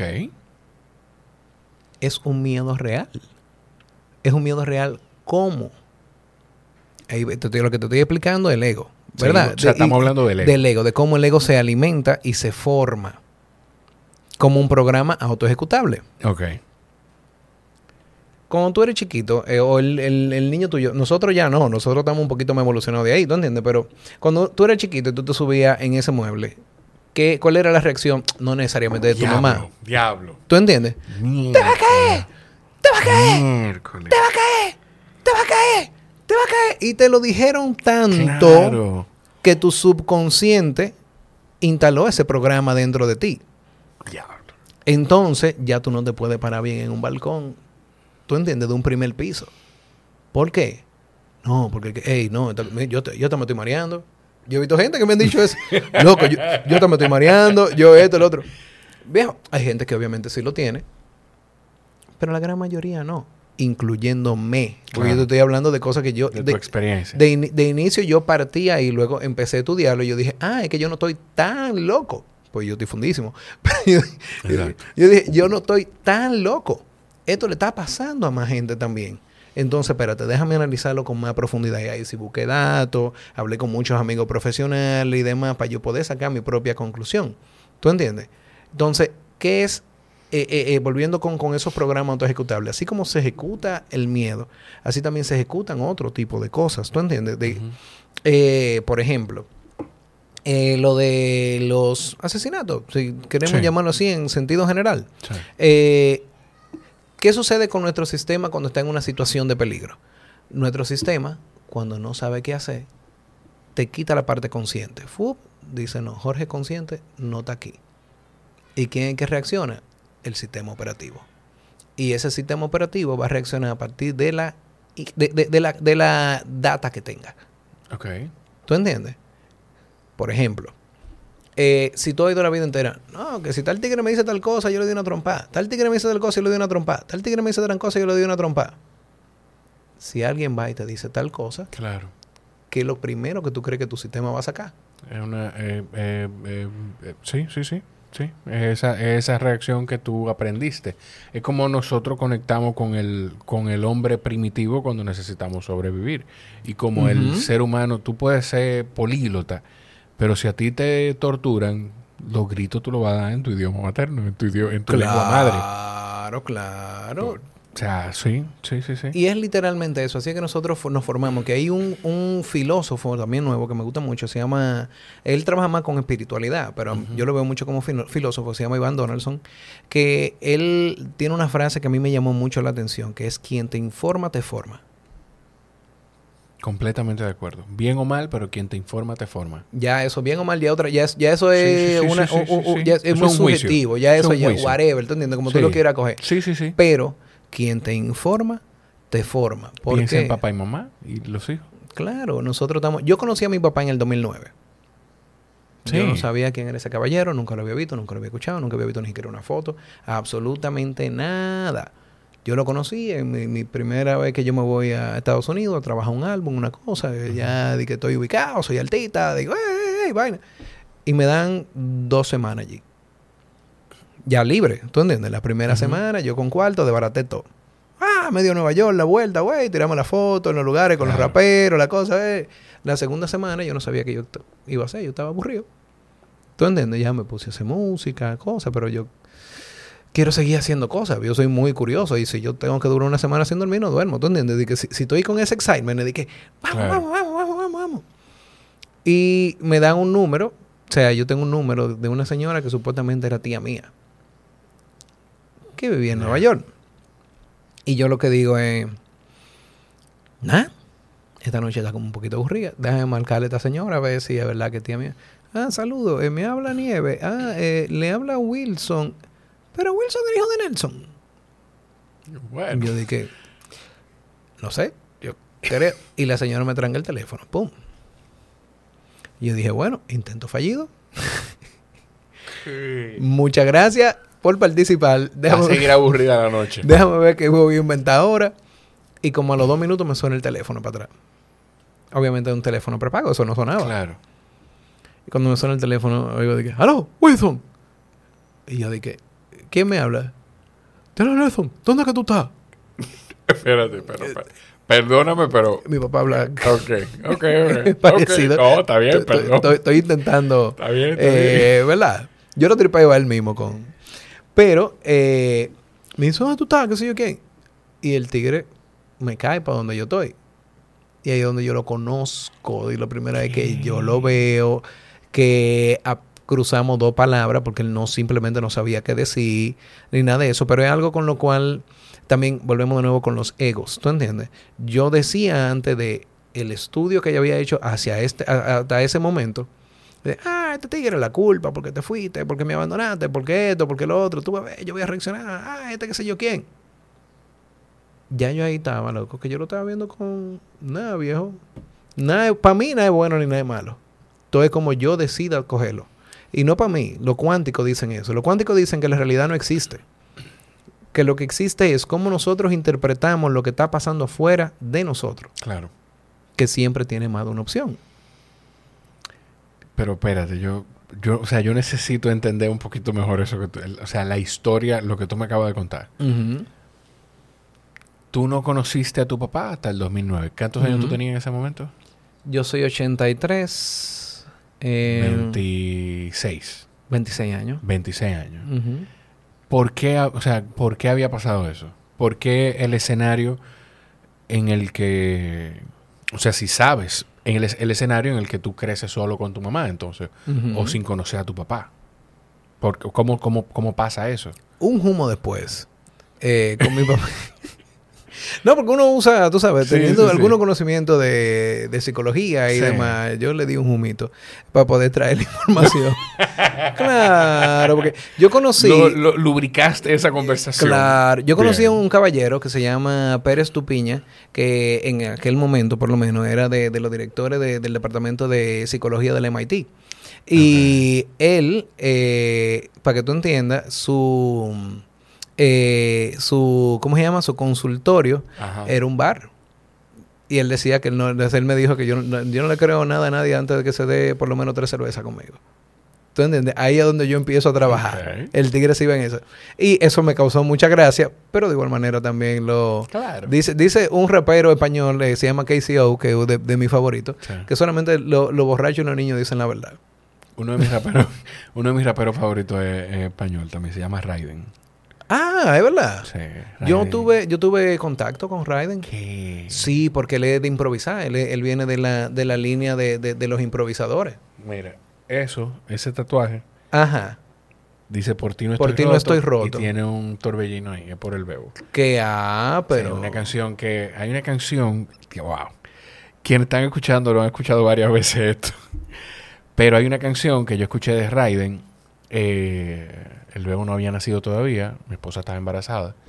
Yo recuerdo como hoy, yo estaba en una caminadora en el gimnasio y me topé con esa canción porque lo vi en una entrevista en La Resistencia, un Mm, programa español de David claro. Bacano, que mucha gente todavía no, no sabe cómo se llama el programa, pero el programa en el que Toquicha salió cogiéndole la llamada a Madonna recientemente. Ajá. Y yo dije, déjame buscar este tipo, para que tú veas las energías y cómo tú atraes las cosas. Y me topé con esa canción que se llama Pequeño, Mi Pequeño Torbellino. Que Yo- ah, óyeme, pero. Yo recuerdo esa canción y, y empiezo a, a trancarme porque todo lo que yo sentía por mi hijo, que no había nacido, ese tipo lo estaba poniendo en, en- en palabras. Ah. Y, y nada, o sea, ahí está esa y hay otra canción que habla, eh, que él hablándole a su yo del pasado, como viniendo del futuro y hablándole Qué a su yo del pasado. Y una que tiene con Kobe que es muy bonita también, con Kobe Quintana, pero nada, Raiden, mi rapero favorito de español, tu papá, por favor. Ah, Le diste unos tragos. Ah, pero no, porque Raiden viene, me, me lo está trayendo y me voy a poner a estudiarlo de nuevo, porque Raiden viene de, de, de Batalla de Gallo. Sí. Y, y yo fui yo fui de los que inició Batalla de. Gallo como, como encendido. Y por, y por eso nosotros teníamos contacto. Pero mucha de la gente que estaba allá en ese momento no siguió su, su carrera artística. Y me, me- me causa mucho placer escuchar que el Tigre sigue funcionando y que alguien como tú también lo tiene como un rap, como su rapero favorito. Para mí, pa' lo que pasa es que yo, quizá yo estoy utilizando el término incluso a la ligera. Porque yo soy muy de... Hay una canción que me gusta, la escucho, me topo con ella, la guardo en un playlist y la escucho. Hay un tipo que se llama Luis Canturcia, una canción que se llama Cuenta conmigo. Cuenta conmigo eh, por si tuvieras que encontrar cual- algún motivo, si necesitas algo más que conformarte, si se te ocurre, por ejemplo, enamorarte. Yo nada más sé esa canción de ese tipo, pero me gustó esa canción. Ah, Pero con Raiden me pasó que le he ido dando la oportunidad y me ha, y, y me, y me he enganchado con otras cosas. Y me pasa así con otros artistas. Eh, pero sí, loco. O sea, Qué cool. Sí, que- sí, y me hace sentir muy bien eso realmente. Mi papá, ¿Y tu papá? eh, es eh, un caballero que, bueno, como decía ahorita, un humo después. Eh, yo empecé a sacar la información y básicamente yo salí de una Kelme. Tú saliste de una... Ok. Ay, Dios. Sí, sí. Entonces, mi papá en ese momento, obviamente, mi mamá, cosa, tuvieron una pequeña discusión porque me, me tuvieron muy jóvenes. Eh, pero mi papá, el día que yo nací, ese mismo día él se casó con una boricua que él conoció en, en una, en una discoteca. y que dijo que se lo iba a llevar. Y sobre todo, siendo dominicano, siendo dominicano, tú sabes, tú sabes, sabes lo que sucede, o lo que sucedía sobre todo antes. Ahora todavía sucede, pero sobre todo en, en los 80. Claro. O sea, el de que me mangué mi visa. Sí. ¿Tú entiendes? Entonces el tipo dijo, chao. Nos vemos el lunes. Sí, yo voy a ser más responsable, pero whatever pues le doy para adelante. Y él tuvo también su... Nosotros tenemos una relación muy cool ahora mismo, ¿tú entiendes? Pero eh, por lo mismo, hay una cuestión de... Volvemos de nuevo a las programaciones, hay una cuestión de rencores. Los rencores yo creo que son parte de nuestro ego, que repito, son programas autoejecutables que nosotros tenemos dentro. ¿Por qué? Porque muy honestamente yo no sentí esa necesidad de ese tigre al lado de, de, de mí, ¿tú entiendes? Porque yo interpreto o interpreté que yo tuve muchos padres alrededor de mí, que fueron las personas que me, me, formaron de una forma u otra, que eran mis referencias, que eran quienes se paraban al lado de mí, que tuvo un llamado que yo hago, porque incluso yo conmigo mismo, el universo me lo ha puesto de frente a mí y yo sí tuve la oportunidad de darme cuenta de inmediato de qué estaba sucediendo, que es el hecho de que el simple hecho de tú pararte a saludar al hijo del vecino de abajo, le está cambiando la vida a ese muchacho está influyéndolo. El simple hecho de tú, eh, te hago un cuento que parece que no tiene que ver, pero tiene que ver. Eh, cuando nosotros íbamos el 30 de mayo a casa de DJ Mahogany, que ese era como el centro de, de, donde todos nos juntábamos todos los raperos, Mahogany es quien eh, nos enseña de cultura hip hop. ¿Tú entiendes? Porque ya eso es otra cosa. No es la música, es la cultura y todo lo que engloba y todo eso.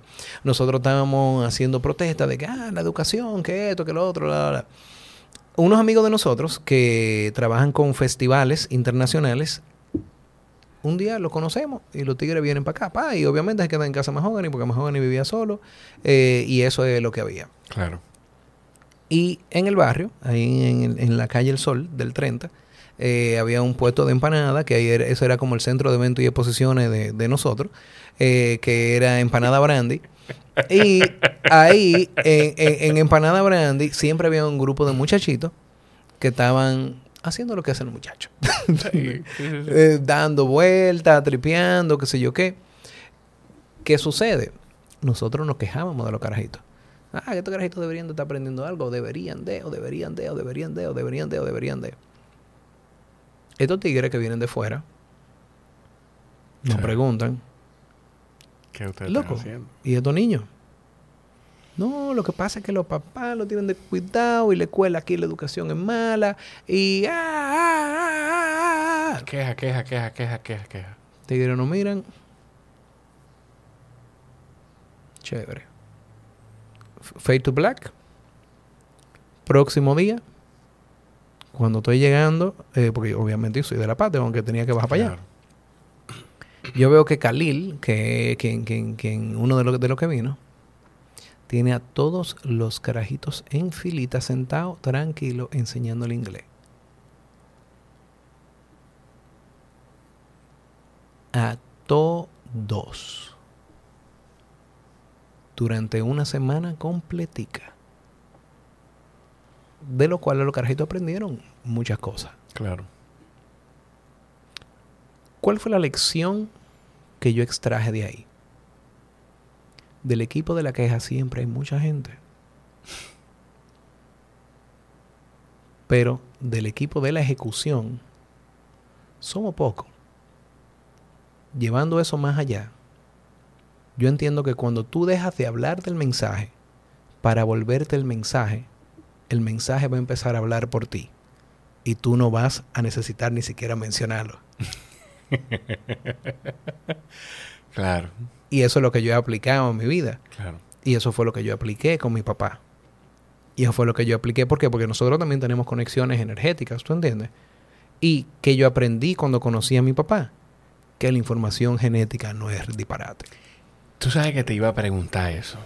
Te lo, óyeme, coño, te lo iba a preguntar porque yo tengo unos, yo personalmente, o sea, mi papá, mi papá y mi mamá son divorciados de que yo tengo tres años. Mi papá después se casó con una gran mujer también que me regaló eh, mi hermana y mi hermano más pequeño. En total somos cuatro. Pero yo no crecí con mi papá. O sea, yo desde los tres años, mi papá y yo, yo no crecimos juntos. Yo lo veía un fin de semana sí y otro no, y a veces pasaba un par de semanas y no nos juntábamos. Pero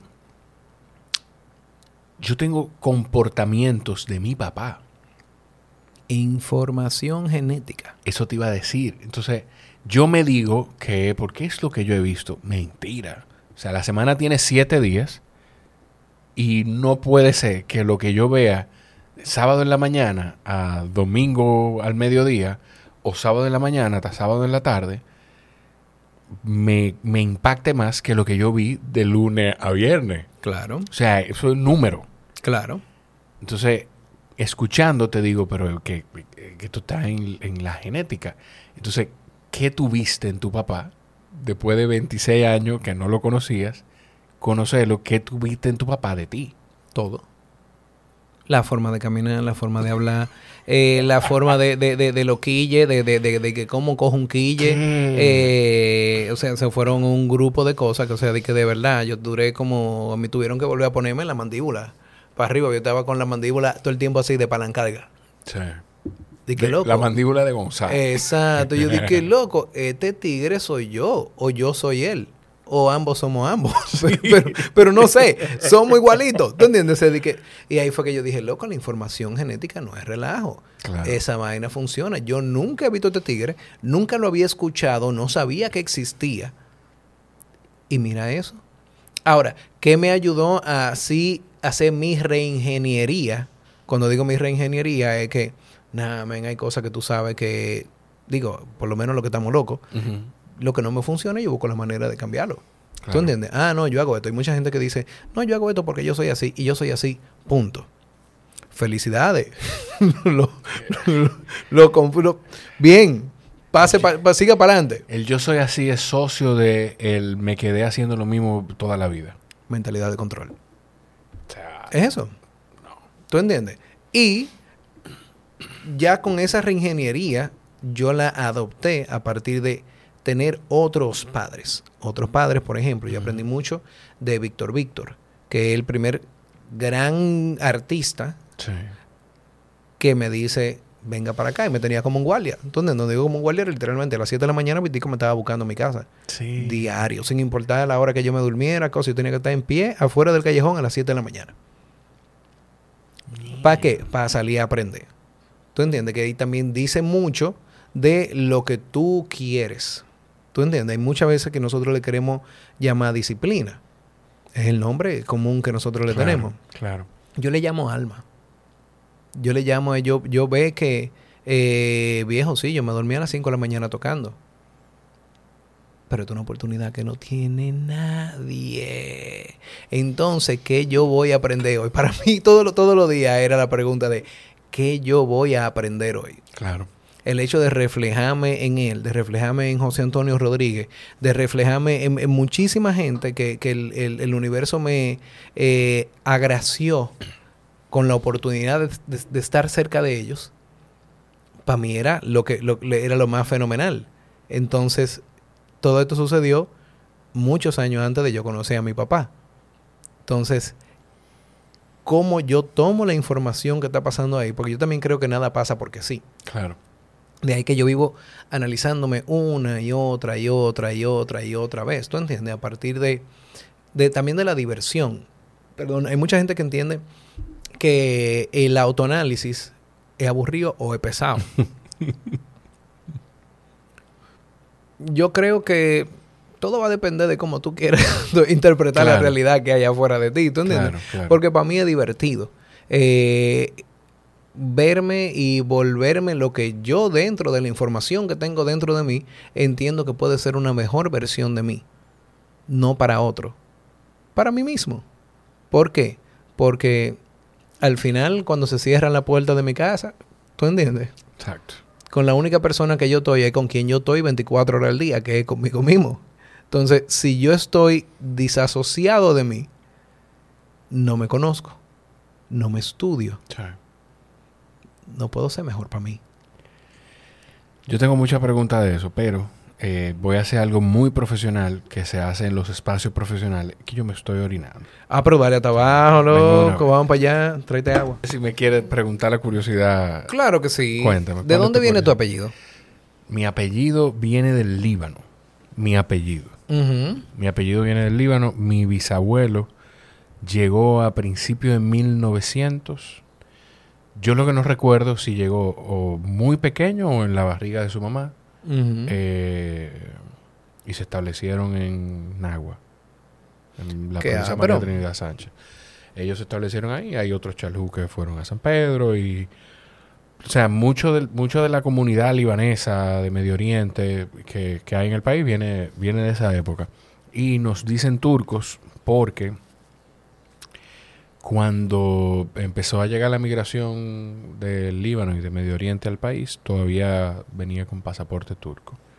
Ok. Porque todavía estaba ocupado. Yo creo que el, creo, creo que el Líbano se independizó de Turquía yo puedo estar diciendo un disparate, no me lo tomen en serio.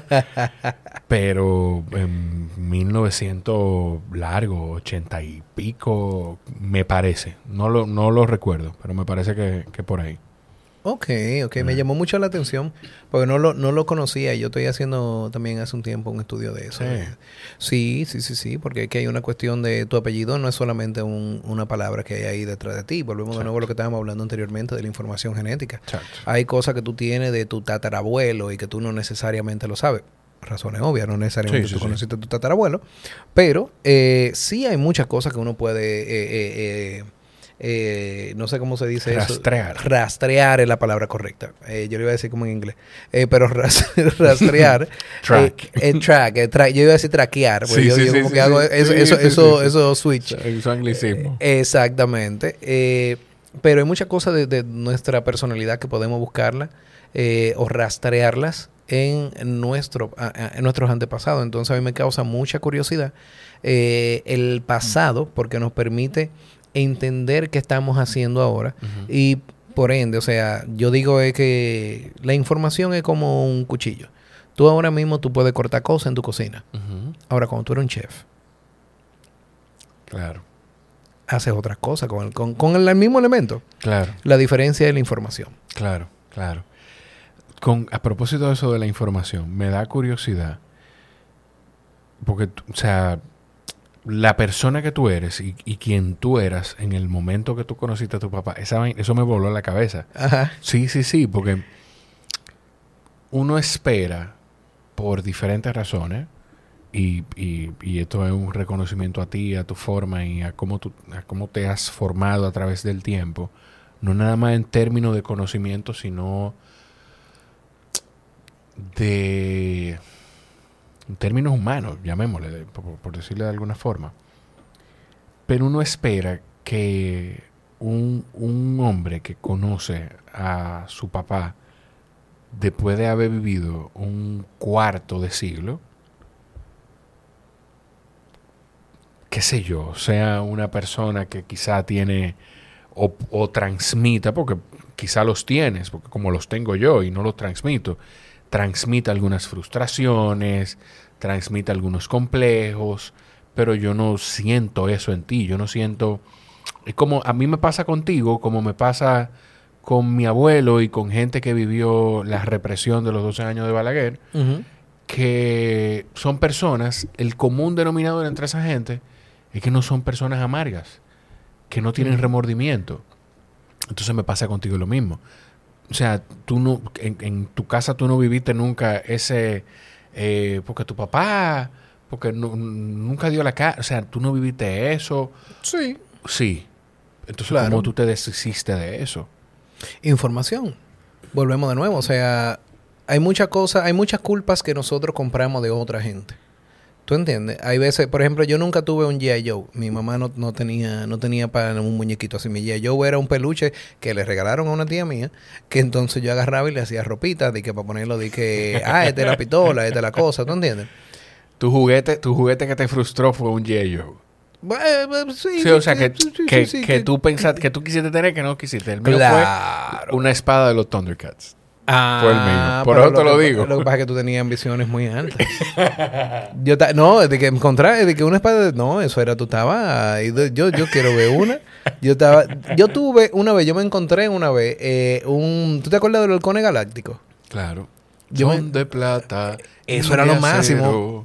Eso eran de verdad Claro, mis favoritos. claro, y yo me encontré al niño de plata un día en la calle caminando. Estaba todo desbaratado, pero para mí era, yo, el yo- de plata. ven acá, loco, y no había nadie que tuviera esa cosa, ¿tú entiendes? Claro. Pero tú no sabes, las cosas son el significado que nosotros le estamos dando. Y regularmente, con todo lo que hemos hablado anteriormente, eh, son informaciones que están en nuestro subconsciente que por esa referencia tú le das una connotación. Claro. ¿Tú entiendes? Pero si tú te vas a cero, tú tienes, tienes, tienes la oportunidad de de nuevo volver a cero y decir, pam, ah, ok, es que esto es un iPhone, eh, pero un iPhone es un teléfono. O sea, no es bueno ni es malo. Es ¿Tú teléfono. entiendes? Es un teléfono. Cuando el teléfono tiene un significado social, ya estamos hablando de un contexto diferente.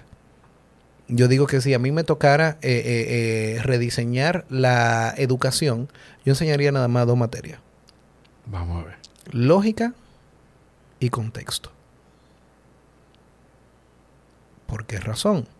Porque todo varía a partir del contexto Claro. y hay demasiadas cosas lógicas en el medio Claro. que te ayudan a llegar del punto A al punto B a partir obviamente de toda la información o del desempeño que tú tengas. Y hay varias escuelas, o, sea, o formas, de- queremos llamarlo así, cuando digo escuela no es una escuela física, Sí, sí, sí. sino eh, escuela de De pensamiento. Escuela de pensamiento, exacto. que eh, luego descubrí de que, de que sí trabajan a partir de ese descubrimiento del ser con el medio ambiente y la aplicación del contexto y de, y de esa lógica para tú poder resolver un problema, si queremos llamarlo de alguna manera.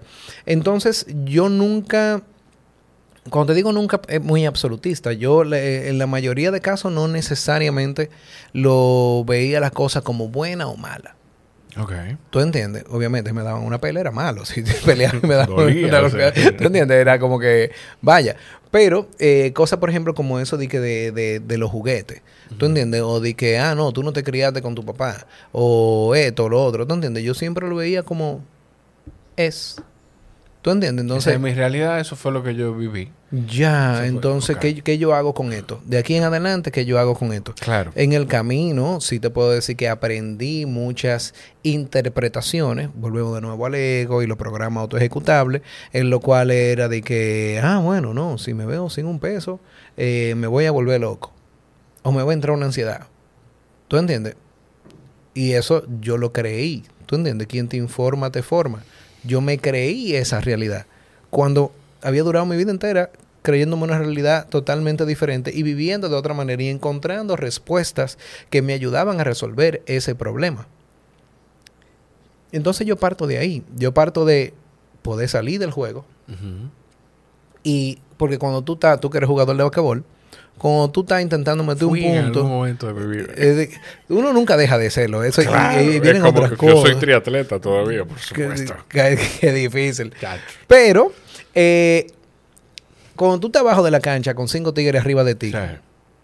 es mentira que tú vas a ver el juego igual que como lo está viendo. El, el- yo, yo siempre digo que regularmente, que por alguna razón, sacando las estrellas, obviamente, el que más cobra de un partido pues, de- o de un equipo profesional es el que nunca le pone la mano a la bola. Sí.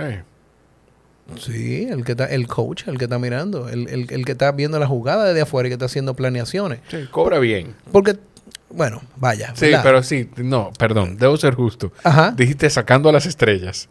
Ah, O sea, debo ser justo, sí, Sí, sí, sí, sí, sí, a eso me refiero, Sí. ¿tú entiendes? O sea, no es, obviamente Claro. Phil Jackson no cobraba lo mismo que, que Jordan. Kobe Bryant. ¿Tú entiendes? Usted- Vaya, es, otra cosa, pero, ¿tú entiendes? Ya yéndonos a, a las partes normales, Pero cobraba más que Derek Fisher. eh, vaya, Sí, exacto. sí, sí. Entonces, a eso, que, a eso que me refiero. Claro. O sea, ¿por qué el tigre que nunca entra a la cancha le dan tanta importancia? Te voy a decía algo. Dijiste Phil Jackson. Phil Jackson desarrolla esa habilidad por una lesión que tiene, porque él jugaba básquet, tiene una lesión en una pierna. Él vino a jugar aquí de todo. Sí. Yo no sabía. Tírate el documental. El, de hecho, perdón. Yo creo que hay un libro que tiene, él tiene, se llama Seven Rings, que creo que él menciona algo. Lo voy a chequear. No, no te preocupes. Eso es algo que tengo que corregir hasta que cambiemos la mesa. Eh, pero yo no... bueno, no sé. Yo creo que ahora que tú lo dices, creo que lo llegué a escuchar en algún lugar.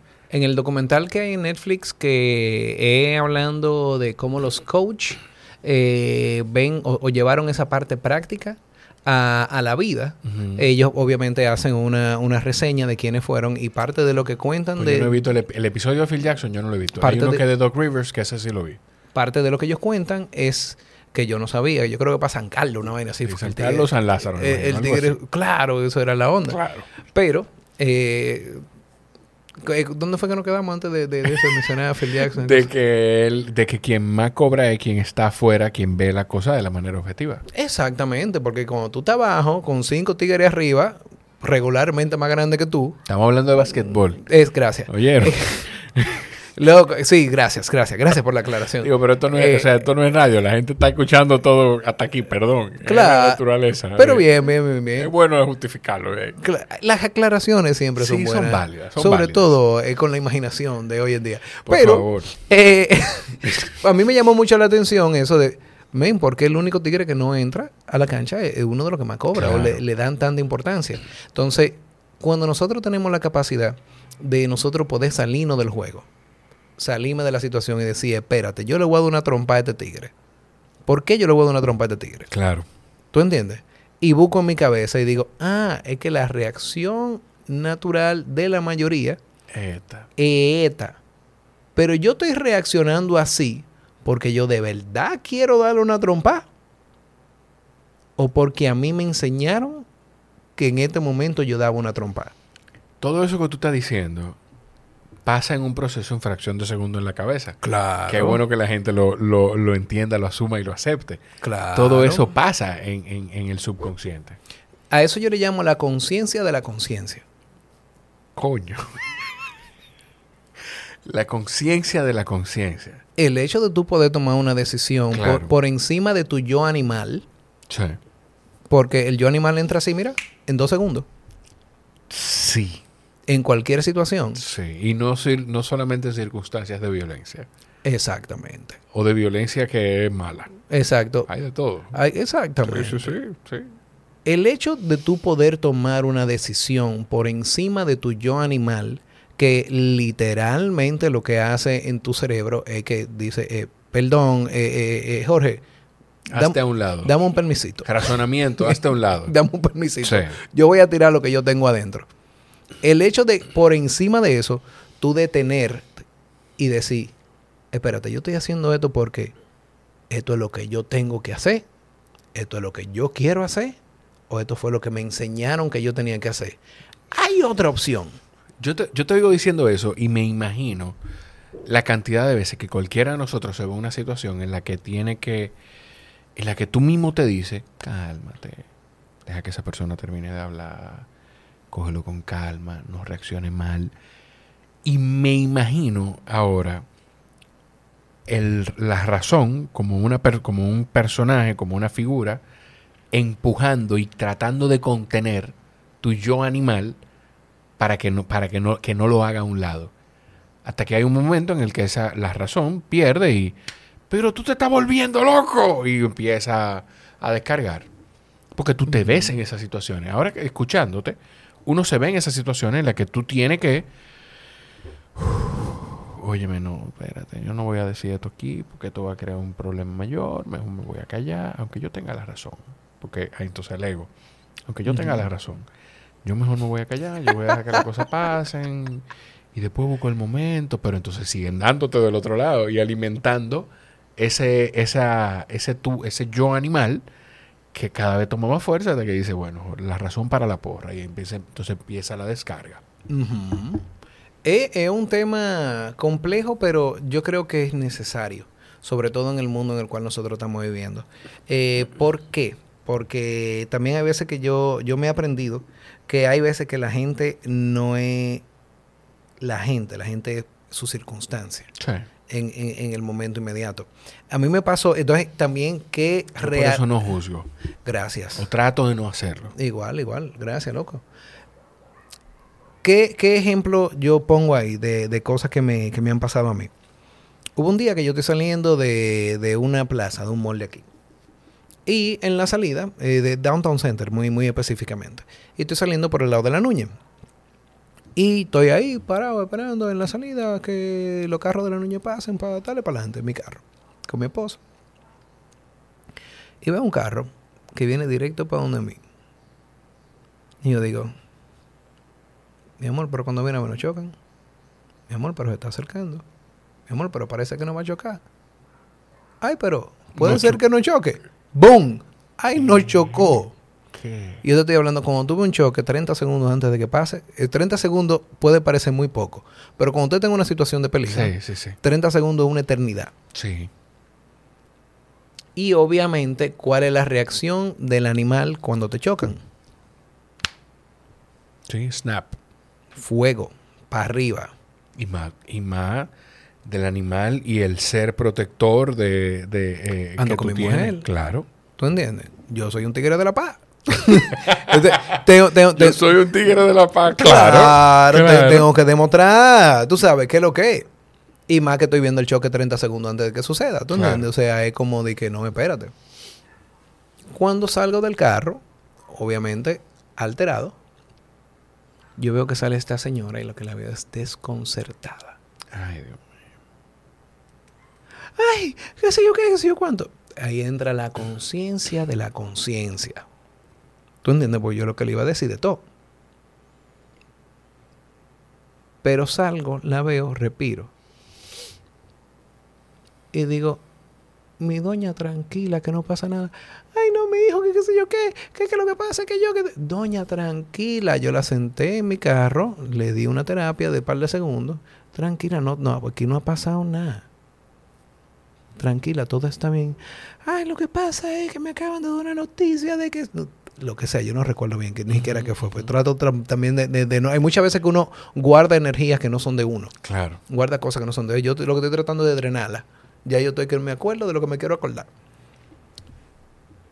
Y la señora lo que me dice es, ay, gracias mis hijos, que si yo quién, pero vamos a resolver, vámonos para tal lado, para la casa del conductor. piloto, la casa del conductor. No, la casa del conductor. La casa del conductor. Y yo, doña, tranquila, todo está bien, no se preocupe, todo esto tiene una solución, usted tiene un tema, resuelva su tema con, con, cariño, con amor, y dele para allá, yo lo que quería saber que usted estaba bien. Ay, mi hijo, si tú supieras que el otro día, hace como una semana, yo le hice exactamente lo mismo que tú estás haciendo conmigo a una persona que me chocó a mí. Y mi esposa, que es muy, eh, es una de las personas más sabias que yo conozco, Dice, ah, pues usted que la está creando. De, lo que está haciendo es recibiendo lo que usted dio. Exacto. Pero ¿dónde me llevó esa experiencia para yo crear mi realidad? Yo soy el ingeniero de mi propia realidad. Ese mismo día, yo me estaba preparando porque a mí me tocaba presentar la competencia internacional de batalla de gallo de Red Bull. ¿Qué hubiera pasado? Si yo me hubiera ido en una indiscutidera con la doña y cosas y demás, y me voy para la competencia. Te va con eso, te va con esa energía, te va con ese, con ese malestar, te va con esa incomodidad. Tú no te imaginas cómo yo te entiendo. es que tú no, tú no puedes imaginarte cómo yo te entiendo.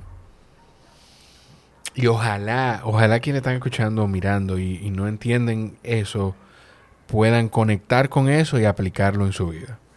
Ojalá. Yo dije, yo pago un seguro. Full. Claro. Para algo silueto. Yo de ahí fui para mi casa. Me acosté con mi esposa, me comí un postrecito, me di un baño, me relajé con unas meditaciones y me fui a presentar mi evento. Y me quedó muy bien. Ya. Me hace... Nuestras decisiones nos hacen ingenieros de nuestra realidad. Lo que pasa es que tenemos que estar conscientes de que estamos conscientes. Claro. Para poder elegir qué es lo que yo quiero vivir. Porque ahí, como te lo dije, por ponértelo simple, ahí surgían dos caminos. Sí. Ahora, ¿para dónde yo quiero conducir mi vida? ¿Para dónde yo quiero conducir lo que me está pasando ahora? ¿Por qué lo que me está pasando ahora es malo? ¿Es malo porque de verdad es malo? ¿O es malo porque me enseñaron que estar en esta situación es malo? Mi suegro, Dios lo tenga donde no se moje, decía... Está buena lo- te lo voy a coger. Sí, sí, sí. Eh, decía que la cosa que te pasan en la vida, eh, 90%, 95%, cómo tú reaccionas con esa cosa. Cómo tú la recibes. Lo otro, bueno, pues pasó. Pero en su gran mayoría, en la enorme mayoría, eh, no, en la inmensa mayoría es el término. En la inmensa mayoría es cómo tú reaccionas para esas cosas. Eso es todo. El aterrizaje, lo mismo que te mencioné ahorita. Lo cuántico dicen que la realidad no existe. Que lo que existe es cómo nosotros interpretamos lo que pasa fuera de nosotros. Es, un- es- es- es una cuestión, es, es- es- es lo mismo que, di- que dice tu suegro, pero de una manera más técnica. Sí, sí, sí, sí. ¿Por qué? Porque siempre hay más de una opción. Siempre hay más de una opción. Que nuestro sistema la encuentre o se quiera dar la oportunidad de explorar una nueva opción. Pero tú lo preparas para que el sistema la encuentre y para que el sistema... O sea, porque las cosas no pasan porque sí. Las cosas no pasan porque sí. Tú... eh, es como... Nómico se encontró con esta gran lírica. No. Nómico escribe todos los días y eso hizo que llegara a una canción o a una letra que, coño, conectara con mucha gente. Entonces es lo mismo. El sistema encuentra esas otras vías y empieza a distinguir esos caminos porque tú lo preparas para eso. Yo mencioné a Raúl más temprano. Raúl Santaella eh, la cabeza de la esquina del sofá, que es un espacio o un grupo de entrenamiento para deportes de resistencia. Él te hace acompañamiento cuando tú, tú quieres correr, quieres alcanzar una meta de eso, bueno, pues él te acompaña. Ya, Eh, pero- con- te prepara entrenamiento y demás, diferentes plata- eh, disciplinas. Pero Raúl dice algo muy ápero que conecta con algo, con un pensamiento que yo siempre he tenido, que, que los deportes de resistencia, o sea, el correr y ese tipo de cosas, son la cosa más parecida a la vida que hay. Raúl dice que él lo que hace es que te prepara para tomar las decisiones correctas. Si tú te entrenas para un triatlón y tú tienes seis meses entrenando para ese evento, cuando tú llegas a una parte de la ruta de, de la bicicleta, en la que tú dices, bueno, aquí yo puedo acelerar el viento o la, la posición de la carretera me va a ayudar mucho, o aquí yo puedo mantener mi número de pulsaciones o de, de- de watts en el power, porque eso es lo que yo he aprendido, que es lo que me va a ayudar a aguantar hasta el final, tú tomas la decisión. Voy corriendo y hay una pendiente, tú tomas la decisión, tú has entrenado para tomar la decisión de decir, acelero o la camino si la tengo que caminar para poder terminar con energía y terminar fuerte. Es lo mismo.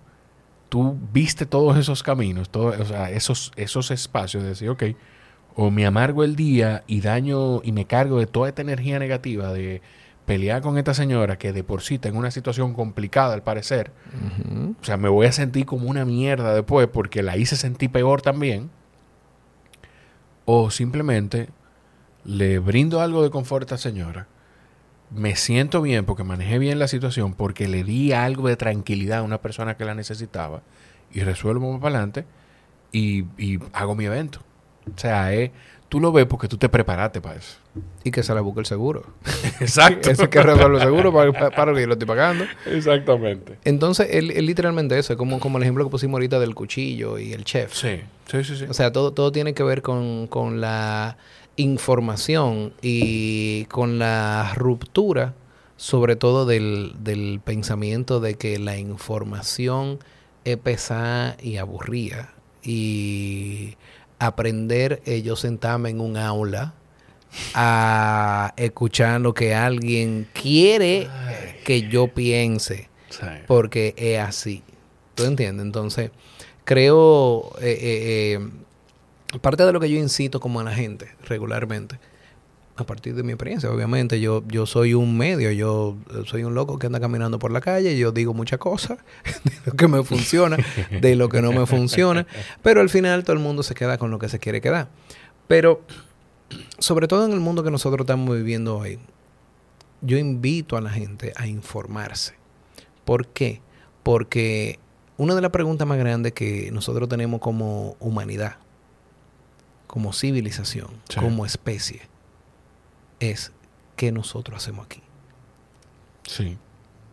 Todo lo que tú quieras poner de ahí en adelante, yo quiero ser abogado porque Aster vaina, todo es un invento sí. de nosotros mismos para encontrarle sentido a lo que no lo tiene. Sí, sí, sí. ¿Tú entiendes? Pero ya que tengo la oportunidad de generarme mi propio sentido, loco, pues yo me voy a ir por lo que me haga sentir bien. Que hay, algo ahí un poco curioso.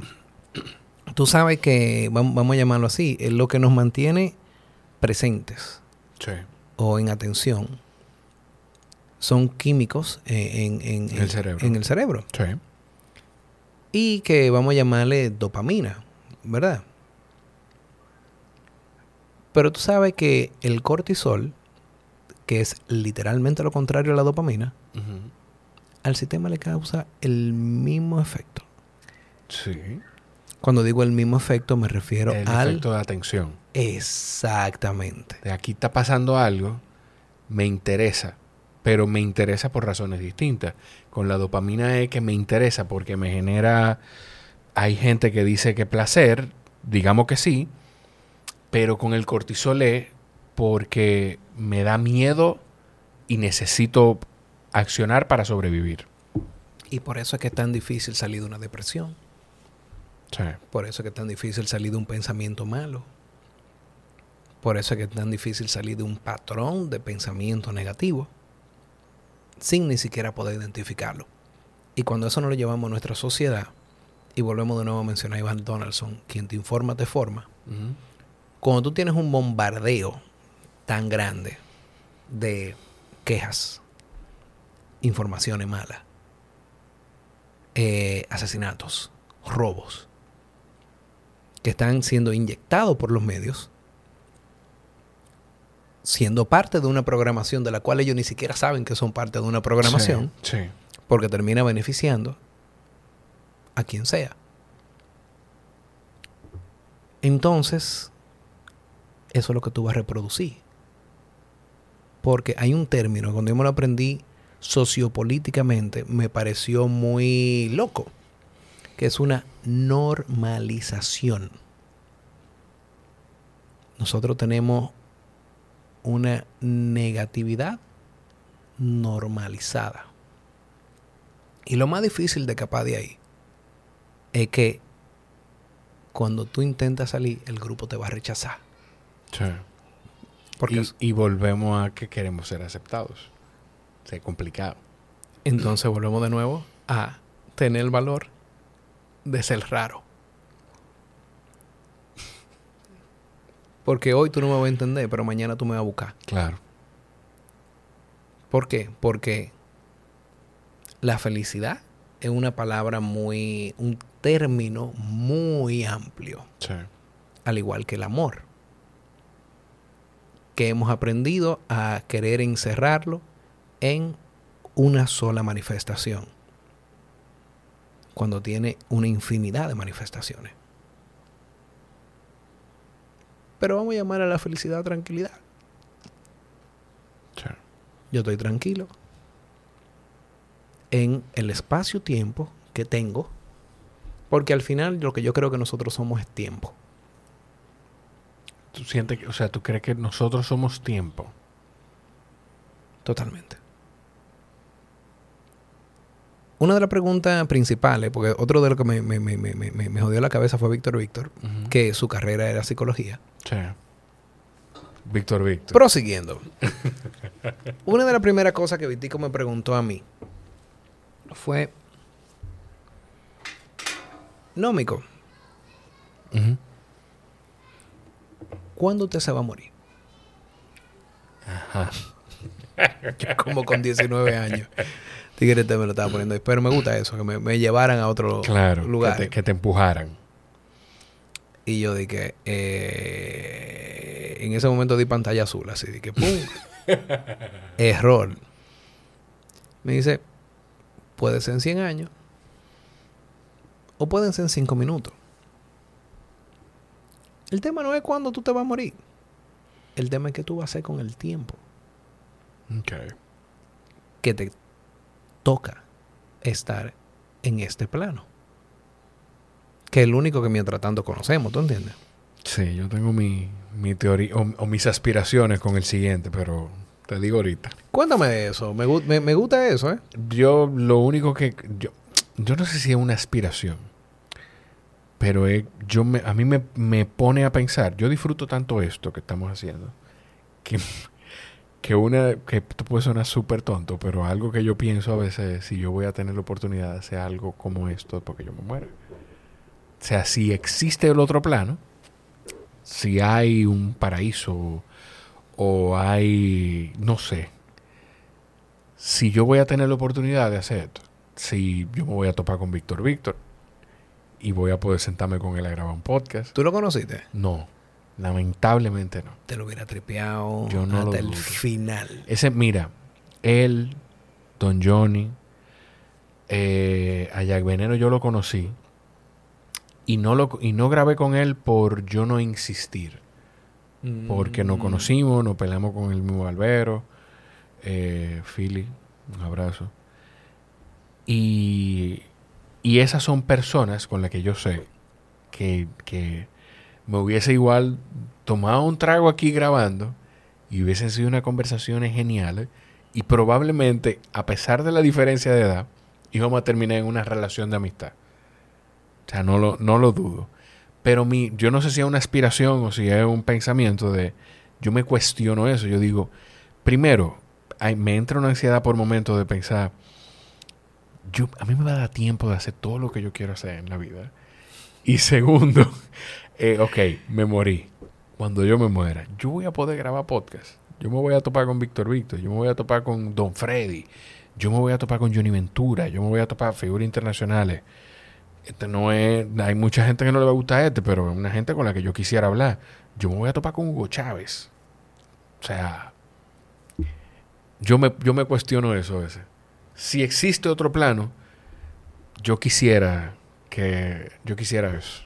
Y yo estando ahí, o sea, habiendo estado ahí muchas veces, pues yo he pasado por procesos de, de depresión muy fuertes. Es que Eh, un- una gente que habla con la conciencia con la que tú hablas sobre eso es solamente porque lo ha vivido. Sí, y yo considero que uno no va al oscuro solamente para decidir que esto ocurre. Exacto.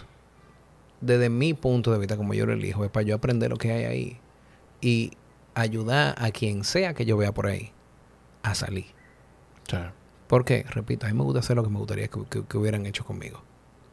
Yo actúo a partir de cómo yo actuaría en una situación.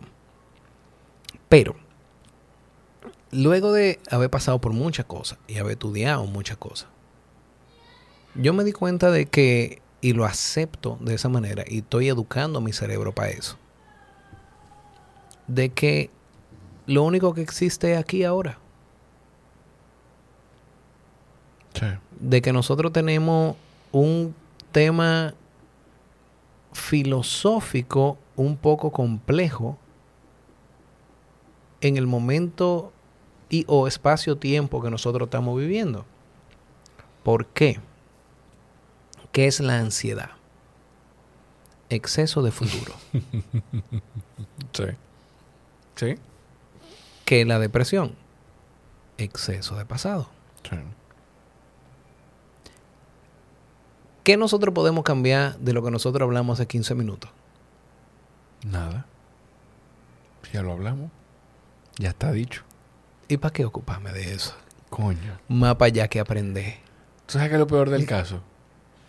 Que por lo menos a mí me pasa que yo estoy súper consciente de eso. Y de hecho, hay gente a la que yo le digo, eh, ah, porque el fin de semana que viene yo tengo tal cosa y el de arriba lo otro. Y yo, ok. ¿Y por qué mejor tú no te ocupas de lo que tú tienes hoy, ahora, o, del, o de lo que tú de lo que tú puedes controlar en el futuro inmediato. No es que te olvides de lo que tú tienes en dos semanas, pero es que preocúpate, o, mejor dicho, ocúpate de lo que tú puedes resolver hoy y ahora. Pero a veces, em, a veces no. Yo seguro que a todo el que da cualquier consejo le, le pasa que es mucho más fácil dar el consejo que aplicárselo uno mismo. Es que ahí es donde viene la, la, la, verdadera maestría. O sea, tú te vuelves un máster. ¿Sabes que en todo, todos los procesos, por ejemplo, que sobre todo conocidos, vamos a llamarle así, eh, de meditación y de cosas y de superación, bla, bla, bla, bla, siempre el último paso, que es el paso de la graduación, es el paso de tu observarte y estar pendiente a cumplir todos los pasos anteriores. es loquísimo eso.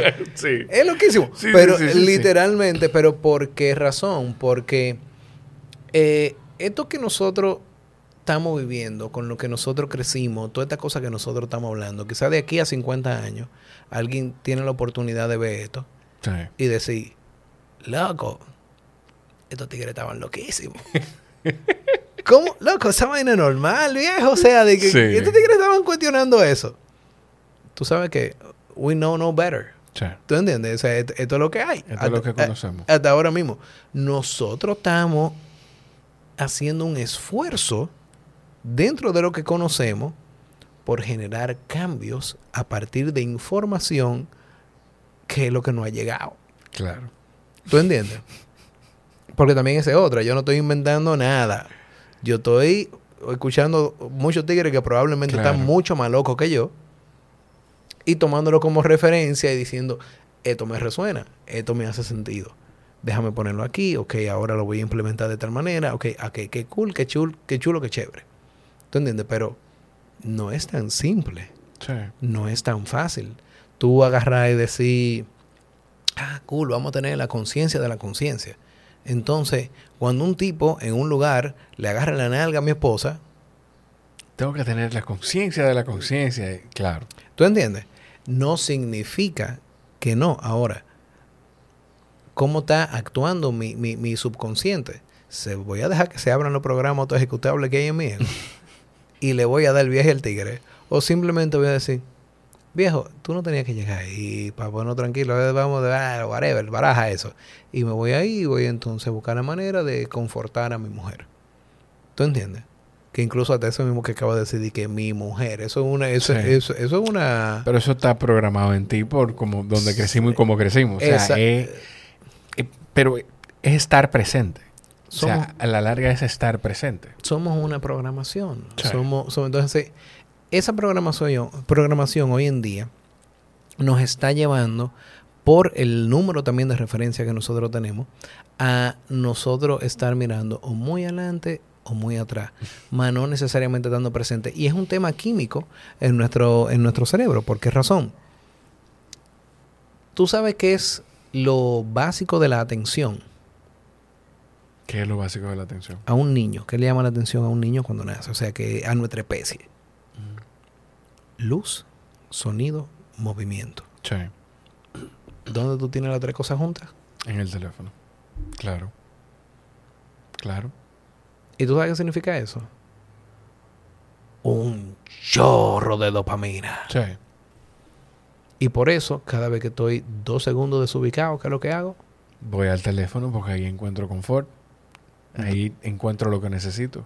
Yo leí un estudio el otro día que establecía que el nivel de dopamina que significa en nuestra mente, en nuestro cerebro, perdón, cinco minutos en Instagram o en TikTok o en cualquiera de sus equivalentes, era el equivalente a dos rayas de cocaína. Sí. ¿Tú sabes qué te, qué te genera más dopamina que la cocaína? ¿Qué? La nicotina.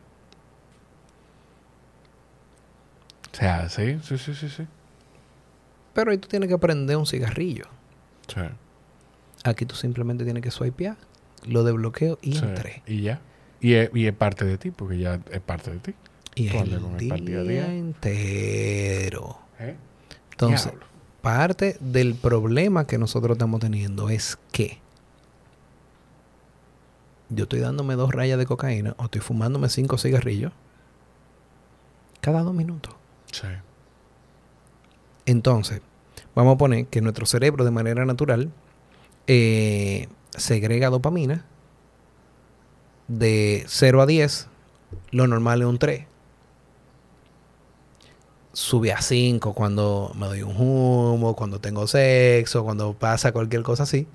Pero él busca la manera de, Devolver. de volver al 3, que es lo normal. Te lo lleva a un extremo. A ti te gustan las mujeres Sí. y uno aprecia la belleza, Claro. pero mañana tú eres un actor porno. Digo, ese claro lo dije muy rápido. Naturalmente. Natu- eh, vaya, Naturalmente. pero mañana tú eres un actor porno y tú tienes todas las mujeres del mundo con toda la belleza del Mm, mundo. Ya entiendo por dónde vamos. La base, el baseline de tu dopamina y de lo que me genera las mujeres y el sexo, ya no es 3. Es 5, es 6, es 7 y se mantiene ahí. Y lo que sea que venga por debajo de eso, no me pasa nada, ni me genera nada. Pero tu sistema no puede crear más de tres. Claro. ¿Estás entendiendo la depresión y la ansiedad? Coño. Coño, estábamos hablando de eso todavía. Mierda. Sí. Sí. Sí. Mira, yo mencioné a Lía más temprano. Y una de las cosas que tiene el humor, el stand-up, que tú pareces ser una persona que lo disfruta, Claro, y yo conozco... eh, eh, es que te señala cosas que tú vives. Y no hay. Aquí somos dos hombres grabando un episodio de un podcast. Y hay otros hombres escuchando. No hay un momento más engorroso para un hombre que el momento. Diablo, esto, esto es súper. Esto es súper oscuro. y, Coño. Pero es verdad, o sea, no hay un momento más engorroso para un hombre que el momento después de eyacular, eh, o sea, el momento después del clímax. Peor aún si es de una, después de una masturbación y no con una persona, y no con una mujer.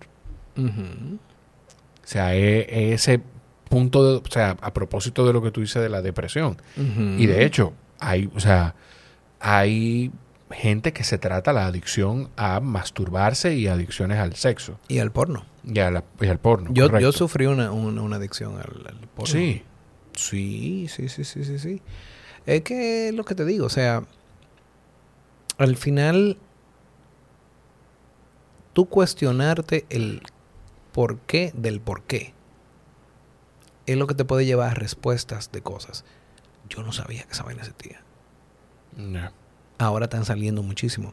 Y todo tiene que ver con la dopamina claro, y todo tiene que ver con el cortisol. claro. ¿Por qué? Porque, repetimos, ambas cosas para el sistema significan lo mismo. Lo que pasa es que son totalmente contrarios. Sí. Ahora, tú hacer conciencia de eso y tú entender cuál es tu norte o cuál es tu elección. Volvemos de nuevo recapitulando con cosas que hemos hablado. ¿Cuál ¿Qué es la vida que yo quiero? ¿Qué yo elijo? Porque tengo la posibilidad de elegir lo que yo quiero vivir. Ah, ok. Pues yo elijo esto. Cool. ¿Qué yo tengo que hacer para yo llegar ahí? Ah, ok. Estos son los ingredientes que yo debo de ponerle para que funcione. Le dejo caer un poquito de orégano, le dejo caer un poquito de cosas. No me gusta el orégano, pero voy a, el orégano, pero voy a aprender a comérmelo. No me gusta tal cosa, pero voy a aprender a comérmelo. Porque el no me gusta, probablemente un no me gusta aprendido. Exacto. Entonces, si es para allá que yo quiero caminar, yo voy a caminar para allá. ¿Tú entiendes? ¿Y qué voy a hacer para entonces yo caminar para allá? Me voy a poner como el hombrecito que soy, o la mujercita que soy, o lo que sea que soy, pero voy a estar conmigo y ese es mi norte. Entonces, yo me voy a enfocar en ese camino. Yo voy a tomar la decisión realmente de alterar eso químico que ya el exterior está manejando mejor que lo que yo puedo manejar dentro de mí. Entonces, si es las redes sociales que están manejando, como yo me siento en mi día a día, por una descarga dopamínica o de cortisol. Lo que, ¿por qué yo no puedo quitar el poder a eso? Claro. Y agarrarlo yo, ya que estoy consciente, ya que soy el chef, ya que no estoy cortando nada más un plátano, sino estoy haciendo una figurita con el plátano. Claro, espérate, claro, cha, cha, sí, cha, sí, cha, sí. cha, ya estoy haciendo una cosa bien chula. Pero soy yo que lo estoy eligiendo. Sí. Entonces yo me voy a construir a partir de lo que yo quiero o de lo que yo entiendo que yo puedo proyectar. Mentalidad probabilística. Abrí mi mente a nuevas opciones. Porque mi mente está limitada a las opciones que conoce. Mi ego. Y el control. Y el control. Claro. ¿Tú entiendes? Entonces, como yo me vuelvo ingeniero de esto que tengo, que es mi vida, que no sé si se va a acabar en cinco minutos o no sé si va a durar 200 años. Pero, como yo voy a vivir esto, como yo elijo vivir esto por encima de lo que sea que afuera me estén diciendo, como yo elijo interpretar la tecnología, como yo elijo interpretar toda la to- to- to- todo lo que yo tengo afuera Claro. en el espacio-tiempo en el cual yo estoy viviendo. Como no me dejo arropar por lo que dice el grupo y tomo mis propias elecciones a partir de entender de que esto es un monólogo. Esto es una historia que se cuenta de una persona. ¿Por qué? Y hay mucha gente que le, le resulta raro cuando yo le digo esto. Bro, ¿quién es la gente más importante en tu vida? Debo ser yo. si tú supieras que tú que contestaste tan rápido, tú perteneces al 10% que responde de la manera correcta. Lo que pasa es que yo estoy aquí contigo, escuchando todo lo que hemos hablado hasta ahora, que me señala y me alumbra hacia esa respuesta. Pero dos días atrás, o quizá en otro momento, o quizá pasado mañana, yo te digo, mi hijo, de una, de una. Pero no hago la conciencia de que para yo poder darle a mi hijo todo lo que yo quiero darle y le puedo aportar, yo tengo que estar bien yo. Tengo que estar en paz yo. Y, y sentirme tranquilo yo. ¿Eh? Sí, sí. Ahí, ahí voy a alargar un poquito más. Esto es un ejercicio que yo hago con la gente cuando, cuando pues yo ayudo a, a- otra, intento aportarle, más que ayudar a aportarle a mucha gente que, que, que hay a mi alrededor y yo lo veo en situación y te digo, para mí, yo no me fui para lo oscuro para decidir que yo tuve el locuro. Claro. No, no, no. Yo veo que tú estás en locura y yo te puedo enseñar el camino. Que por lo menos yo, yo caminé y te puedo acompañar. ¿Tú Por si entiendes? te sirve. Exacto, si te sirve, qué bueno. Si yo te digo mañana que la persona, aparte de ti, que respondiste muy bien, más importante de tu vida, va a fallecer en 24 horas, Dios no lo quiera, eso no, no va a suceder, lo cancelo, Claro. pero que va a fallecer en 24 horas si tú no consigues 100 billones de dólares en 24 horas, ¿qué tú haces? Todo. Todo lo necesario para conseguirlo.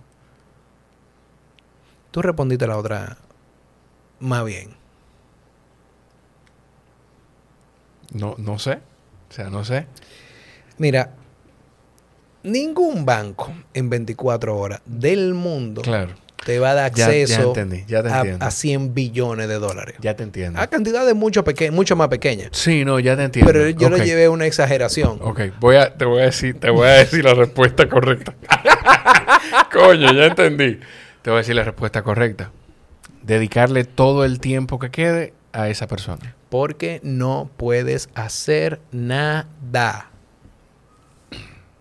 Porque todo lo que tú vas a intentar no va a funcionar. Eh, da un paso atrás y mirarlo de manera objetiva y decir, ¿esto, ¿esto de verdad yo puedo hacer algo? No, ok, pues vamos a aprovechar el tiempo. Estas 24 horas te voy a abrazar. Te voy a besar. Te voy a decir lo mucho que te amo. Y te voy a disfrutar Sí. Hacia el máximo. Porque tomando la otra opción, no voy a tener ni una ni, voy a tener la otra. Coño. La verdad. Diablo. eh, no, mijo, tú, tú tienes que venir más a este podcast.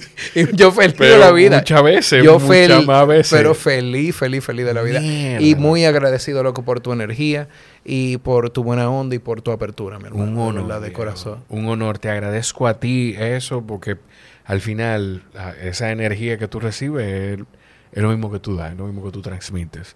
Y aunque no hablamos de esto, eh, en otra oportunidad lo vamos a hacer. Eh, tú, o sea, me llena mucho de alegría ver, nosotros duramos dos horas y piquito hablando. Teníamos dos horas hablando, loco. Tenemos dos horas y 17 minutos, menos mi break de, de hacer pipí. Bárbaro. Eh, o sea, nosotros duramos dos horas hablando y de rap y de hip hop y de batalla de gallo y de tu trabajo y de ti y de tu carrera. Hablamos, no sé, 10 minutos de todo eso. Y duramos dos horas y pico hablando de, de cosas que yo estoy convencido. Yo aproveché. Y si yo las aproveché, yo estoy seguro, pues yo no soy el tipo más brillante del mundo. Yo estoy seguro que la gente que está escuchando lo aprovechó también. O sea que te lo agradezco muchísimo. Yo te agradezco muchísimo a ti, hermano, de verdad la apertura, la buena onda, la que fundiera conmigo, sobre todo. Eh, porque es que hay gente que dice, esos temas son muy profundos. Yo creo que todos somos profundos. Lo que pasa es que no queremos negar a nosotros mismos. No nos damos la oportunidad de profundizar. ¿Ya? Eso es, eso es. Si la gente quiere estar al tanto de ti, de tu trabajo, de lo que tú haces, de, de Mariposa de Acero, que es una labor, para mí es un servicio lo que ustedes están haciendo. Bárbaro, Con- de lindo, verdad, loco. Para mí es un servicio lo que ustedes están haciendo con eso. ¿Dónde pueden mantenerse al tanto de todo eso? Pueden buscarme en arroba nómico con una G delante, G-N-O-M-I-C-O. Esa es mi cuenta personal. Lo otro es Noticias en Rap, que somos Noticias en Rap. Que bueno, ya ahí estamos retomando ese, ese tipo de contenido. Qué bueno.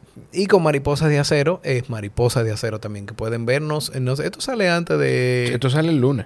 Esto sale Este el lunes. episodio sale el lunes, o sea que este lunes, hoy que usted está escuchando esto, o el martes o el miércoles, quizás tiene la oportunidad de comprar boletas para Mariposas de Acero, que va a estar en el Teatro Nacional este fin de semana. Entonces, Correcto. Desde el jueves 29, 30, 1 y 2 de, de 29, 30 de junio, 1, 2 de julio. Y créanme que es muy importante lo que, Sí. lo, lo- lo que pasa ahí. Muy lindo. A propósito del Ministerio de Cultura, yo aspiro a un esfuerzo del Ministerio de Cultura con la presidencia, y por presidencia digo DIECOM, que, que maneja presupuesto de comunicación y publicidad, a costear y a cubrir ese tipo de material y ese tipo de obra todo un año en, en el Teatro Nacional. Qué lindo. O sea, es que, porque es que, es que yo te aseguro que yo creo que de hecho ustedes lo han llevado a espacios donde no todo el mundo tiene la oportunidad de comprar una boleta para ir al teatro. Yo te aseguro que hay mucha gente que conoce de la historia y que va a conocer de la historia de las hermanas Mirabal y, y de, y de toda esa época y esa labor a través de esto, a través del trabajo que estás haciendo tú, con Wadi, con Honey, con Nashla, con Nipo, eh, con, con todo el grupo de actores, Ana Rivas, ¿quién más está ahí? Ay, hay mucha gente. Son Pablo mucha García, que fue el ideólogo. eh, Frank Seara. eh, Judith Rodríguez, que, Rodríguez, que la, es la mamá. A ella no le gusta que lo diga, ella, ella pero Judith que es la, la, la cosa. Y tanto talento, tanta, tanta gente que yo lo que veo es que a mí lo que más me gustó del crew es sentirnos unidos bajo el mismo norte. Y es contar nuestras historias, aprender de nuestro pasado para poder generar un mejor futuro. Vayan a Mariposa de Acero, señores. Y, sigan a Nómico. Y si llegaron hasta aquí, lo mejor que ustedes pueden hacer para respaldar este contenido es etiquetar a cuando compartan el episodio y respaldar esfuerzos como el de Mariposa Acero. Ni siquiera respaldar, participar. Porque eso no es Gracias. un apoyo. Es, es, es cubrir una experiencia que usted va a vivir en el teatro. Eh, nada, Nómico, viejo. O sea, Mi hermano, qué casa. grandísimo honor Qué grandísimo honor. Tengo que buscar el Sharpie para que me firme la mesa y que no se me olvide. A ustedes, gracias por estar ahí. Los quiero mucho. Nos escuchamos en la próxima. Bye bye.